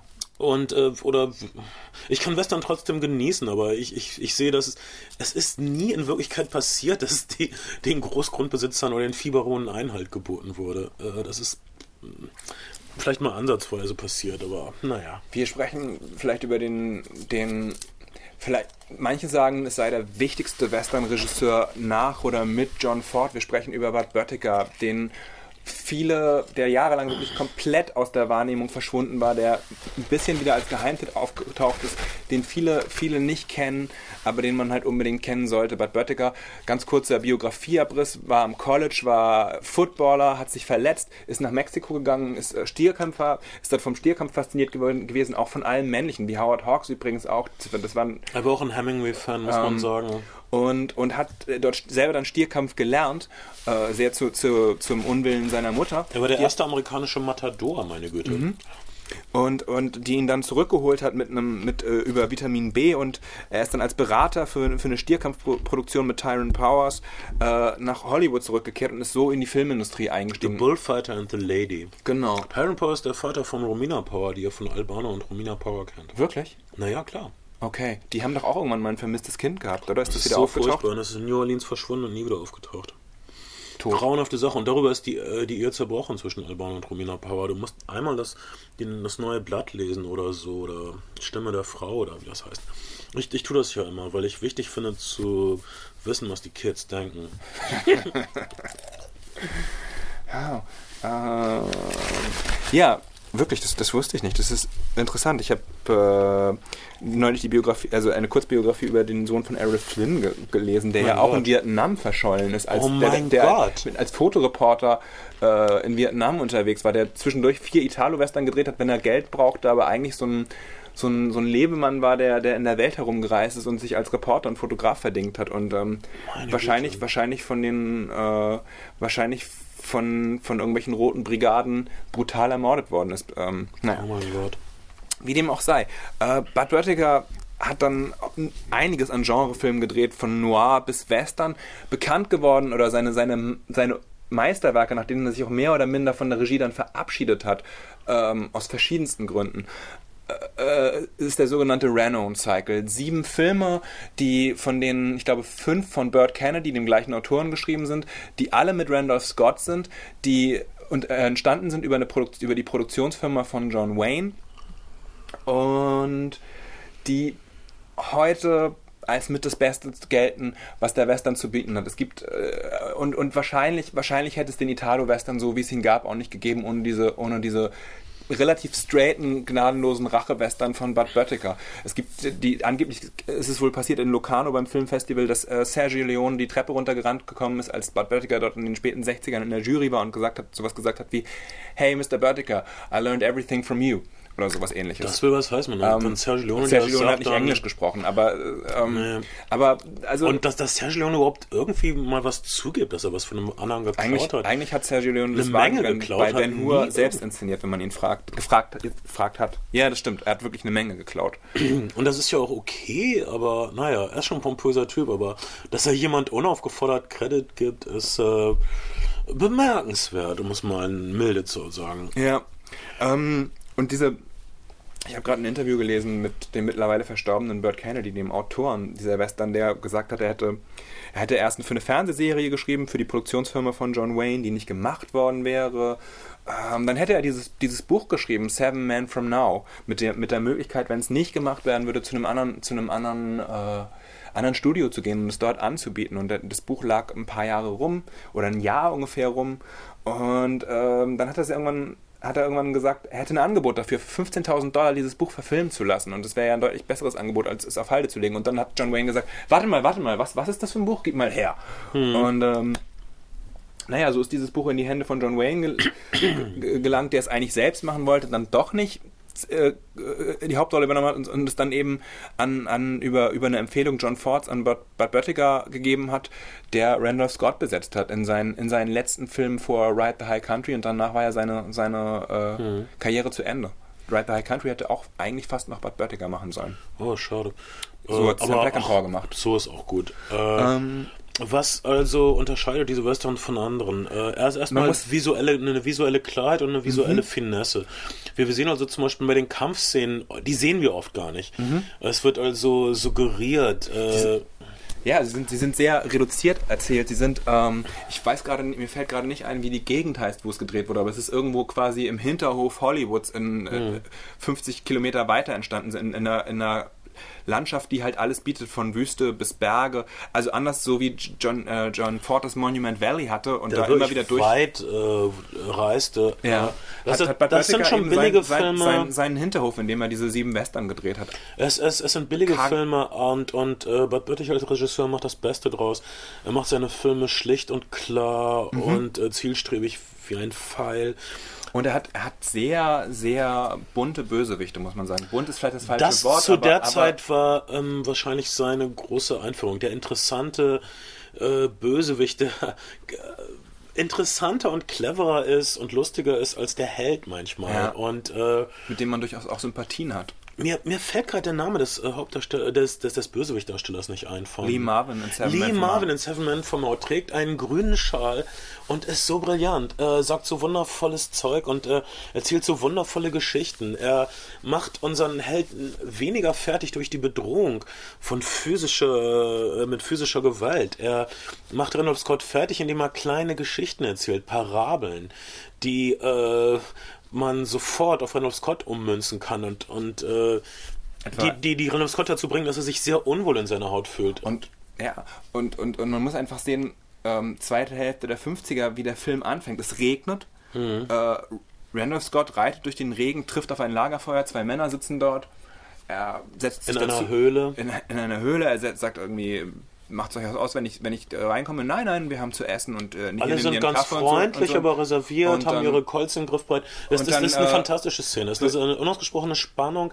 Äh, Reynolds Scott erzählt langsam, äh, macht so ein paar Andeutungen. Seine Frau ist gestorben, naja, oh, sie ist vielleicht erzählt, ermordet. Es gibt diese Geschichte irgendwie, äh, äh, die, die beiden Fragen, die beiden Fragen halt so, äh, es hat ja diesen, diesen, diesen Mord in Silver City gegeben ähm, Gibt es da eigentlich was, haben sie die, mittlerweile diesem, diesem äh, Mörder von den Typen gefasst, von der Frau gefasst? Und dann äh, sagt Randolph Scott sowas wie, uh, well, two of them. Und er schießt diese beiden Männer. Ja. So fängt dieser Film an, was einfach ein harter Anfang ist für einen Hollywood-Film, dass jemand eiskalt aus Rache zwei mhm. Männer über den Haufen schießt. Naja, sie langen auch zu ihren Pistolen. Und, äh, aber das ist fantastischer Dialog. Äh, did they catch them? Two of them. Und dann sehen wir aber nicht, wie er sie erschießt. Wir, wir hören nur die Schüsse. Wir hören die Schüsse, aber es ist völlig klar, was passiert.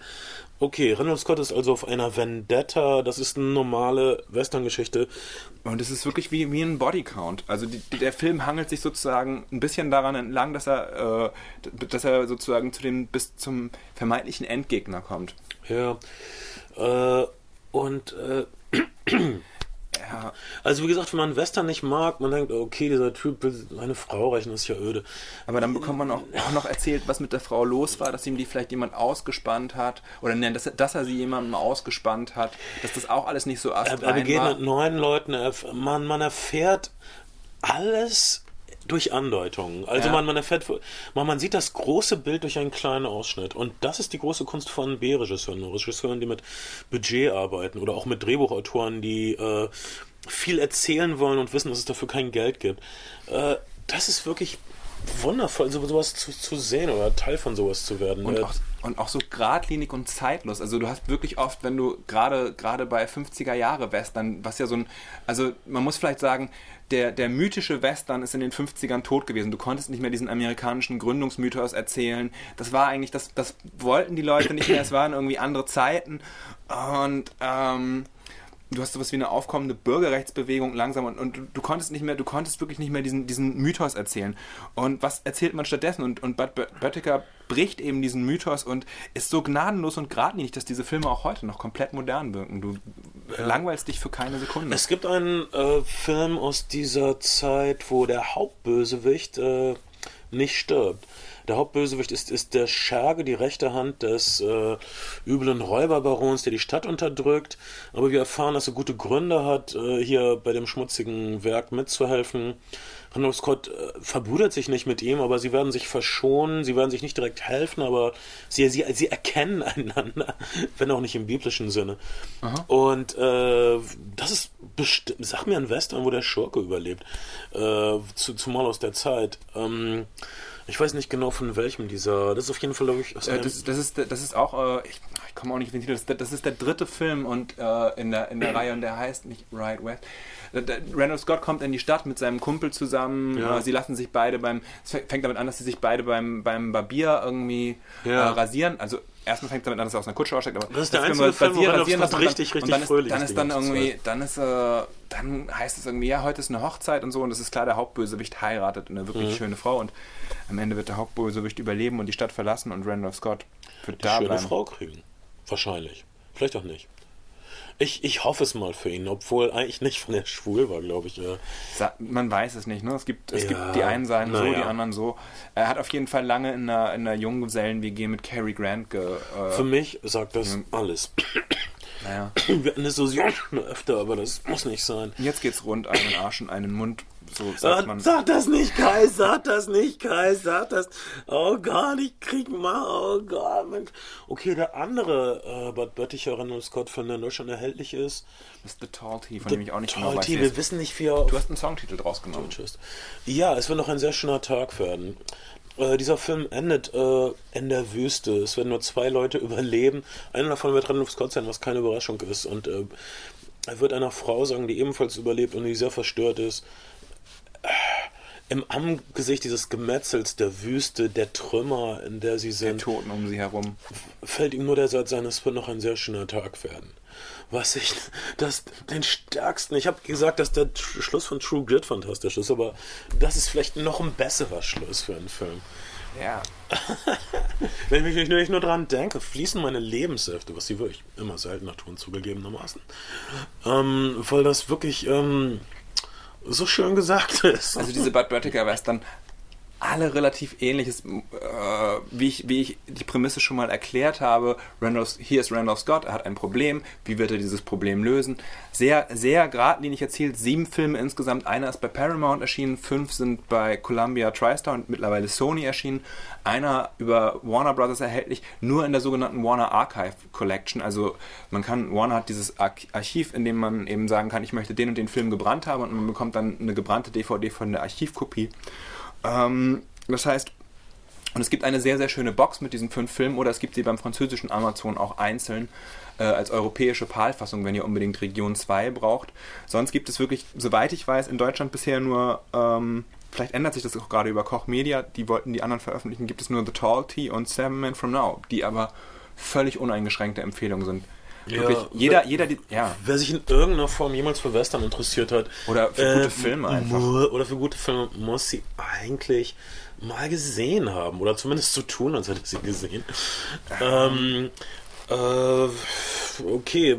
Und wir, wir, wir fanden es nicht fair, über Western zu sprechen und euch das vorzuenthalten. Das ist kein Geheimwissen und viele Leute, die sich interessieren für Filme, Aha. haben darüber schon Bücher geschrieben, äh, aber diese Filme sind immer noch recht unbekannt in Deutschland. In, in, Frankreich sind sie wirklich auf Augenhöhe mit den John Ford, Howard Hawks Großwestern. Ja. Aber hierzulande sind sie immer noch ferner liefen. Ich habe sie zuerst gesehen im äh, Spätprogramm von, äh, von WDR 3. Genau, WDR hat, hat, hat mal die alle gezeigt, ja. Und dann habe ich äh, sie im Metropolis Kino mal gesehen. Echt als Filmkopie? Äh, Filmkopie.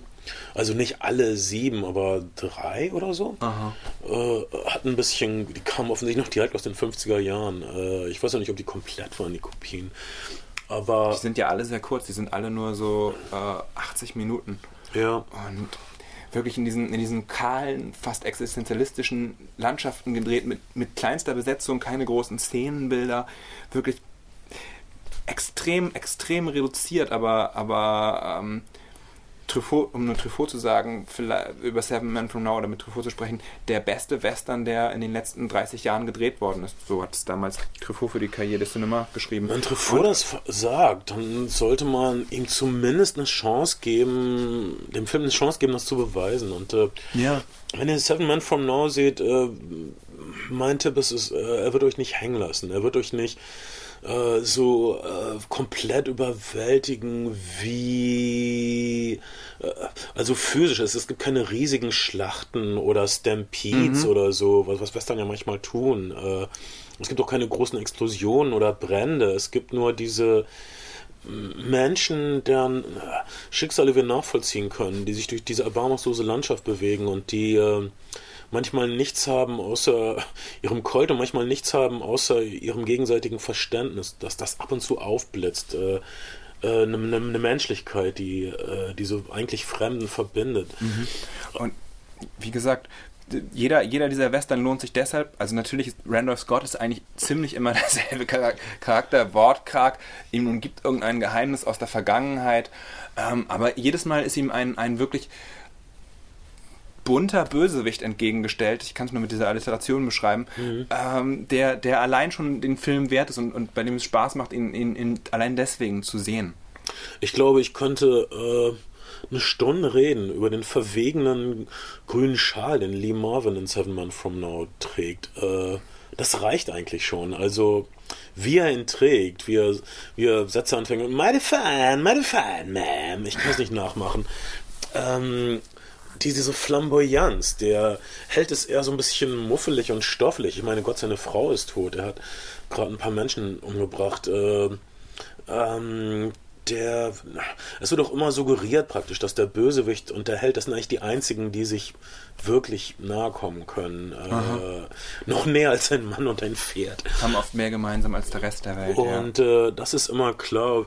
Wenn man diese Hemingway-artige Homoerotik völlig abstoßend findet, wird man es hier vielleicht nicht abstoßend finden, weil hier ist es nachvollziehbar. Hier ist mhm. es äh, kein äh, hier wird nicht, hier wird das nicht, hier ist es kein Axiom, hier wird es nicht in den Raum gestellt, als wäre das ja immer so, dass Männer einfach die besseren Frauen füreinander sind, sondern äh, wir sehen, dass sie dasselbe sehen, wenn sie die Landschaft sehen äh, und dass sie Dinge sehen, die ihre normalen Leute, also die anderen Leute im Planwagen äh, nicht wahrnehmen können.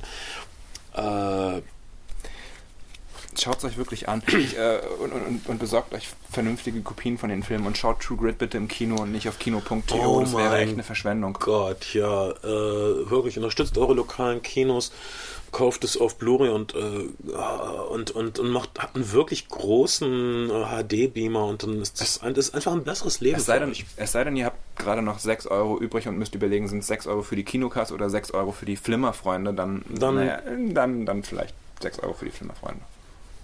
Nein? Ja, genau das wollte ich auch sagen, Kai. Du hast mir die Worte aus dem Mund genommen. Das wäre wirklich die vernünftige Entscheidung. Ähm, wir sind ja ganz froh, dass, hier, dass wir da sein durften für euch, obwohl uns Ben ganz schrecklich fehlt. Ben ist ja. unterwegs mit Ostdeutschen auf Tour, aber die sind total nett. Eigentlich sind sie mir moralisch überlegen. Ich habe sie neulich kurz ähm, getroffen. Äh, ben wird pff, wahrscheinlich nächste Woche irgendwann wiederkommen. Wir konnten nicht sicher sein, deshalb mussten wir das aufnehmen, bevor ich wieder runterfahre, um meine Eltern zu versorgen. Äh, vielen Dank für die Mails. Äh, meine Mami ist außer Lebensgefahr, aber sie braucht Pflege und so ist es mit Eltern. Kaum sind sie gesund, fangen sie an zu meckern. Ich muss wahrscheinlich noch ein paar Glühbirnen austauschen und sowas. Okay. Ich fahr los morgen und ich hoffe, ich bin bald wieder bei euch, Kai. Oh, auch Kai, noch eine Sache und zwar. Okay. Du hattest einen kleinen Streit mit einer unserer beliebten äh, Freundinnen, die im Forum postet auf unserer ähm, Facebook-Seite, nämlich mit Claudia. Und Claudia okay. hat dir dieses Geschenk zugedacht. Okay, das ist Claudias Geschenk für Kai, mit dem sie einen Streit hatte. Das könnt ihr nachlesen. Okay. Claudia, ich weiß nicht, ob sie was zurücknimmt. Was ist dran bei? Auf jeden Fall hat das offensichtlich noch nachgewirkt. Das ist, das ist, äh, oh. das ist eine Dose mit, äh, eine Mea, Dose? mit, mit die, äh, Keksen, in die äh, Mea Culpa gestanzt ist. Nein. Wirklich, probier. Das gucke ich mir an. Vielleicht sind es Haschkekse. Ah, wenn, wenn, wir beide jetzt noch auf den Trip kommen Steht können. Steht wirklich Mea Culpa drauf. Mea Culpa ist Latein, das könnt ihr nicht wissen. Und es heißt äh, meine Schuld. Probieren? Nein, wir. Ich, Gott, wir hätten die eher aufmachen sollen. Wir werden diese Kekse garantiert essen bei der Vielen nächsten Dank. Flimmerfreund. Vielen Dank, Claudia. Ja, wirklich. Flimmerfreunde-Sache. Ähm, ich dachte, das wäre irgendwas. Oh, super. Um, Sondern ich bin froh, dass wir es nicht vorher aufgemacht haben, weil dann äh, hätten wir die immer nur gegessen. Was kein gutes Radio ist, wie wir so sagen. Schuld gegessen. Aber wow, das ist Mea culpa. Das ist wirklich cool. Vielen, vielen herzlichen Claudia, Dank. ich kann nur sagen, das war nicht deine Schuld. Kai ist ein Idiot. Entschuldigung, Kai. Natürlich ist er das. Ja, aber er hat aber auch, ein ganz süßer Idiot. Er ist ein totaler Idiot, aber er hat auch seine schlechten Sachen. Aber vielleicht, tut mir leid, Kai, du kannst mich jetzt auch beleidigen, das ist okay. Nein. Ich, ich habe dich nicht beleidigt, weil ich nicht deine Essenz getroffen habe. Äh, man kann Menschen nur beleidigen, indem man sie ins Mark trifft. Äh, und ich würde dich nicht ins Mark treffen wollen, weil du mir so kostbar und süß bist. Oh. Mein Name ist Bernd Begemann. Ich bin Kai Otto. Wir sind zwei Drittel der Flimmerfreunde und wir hören uns bald wieder, Leute.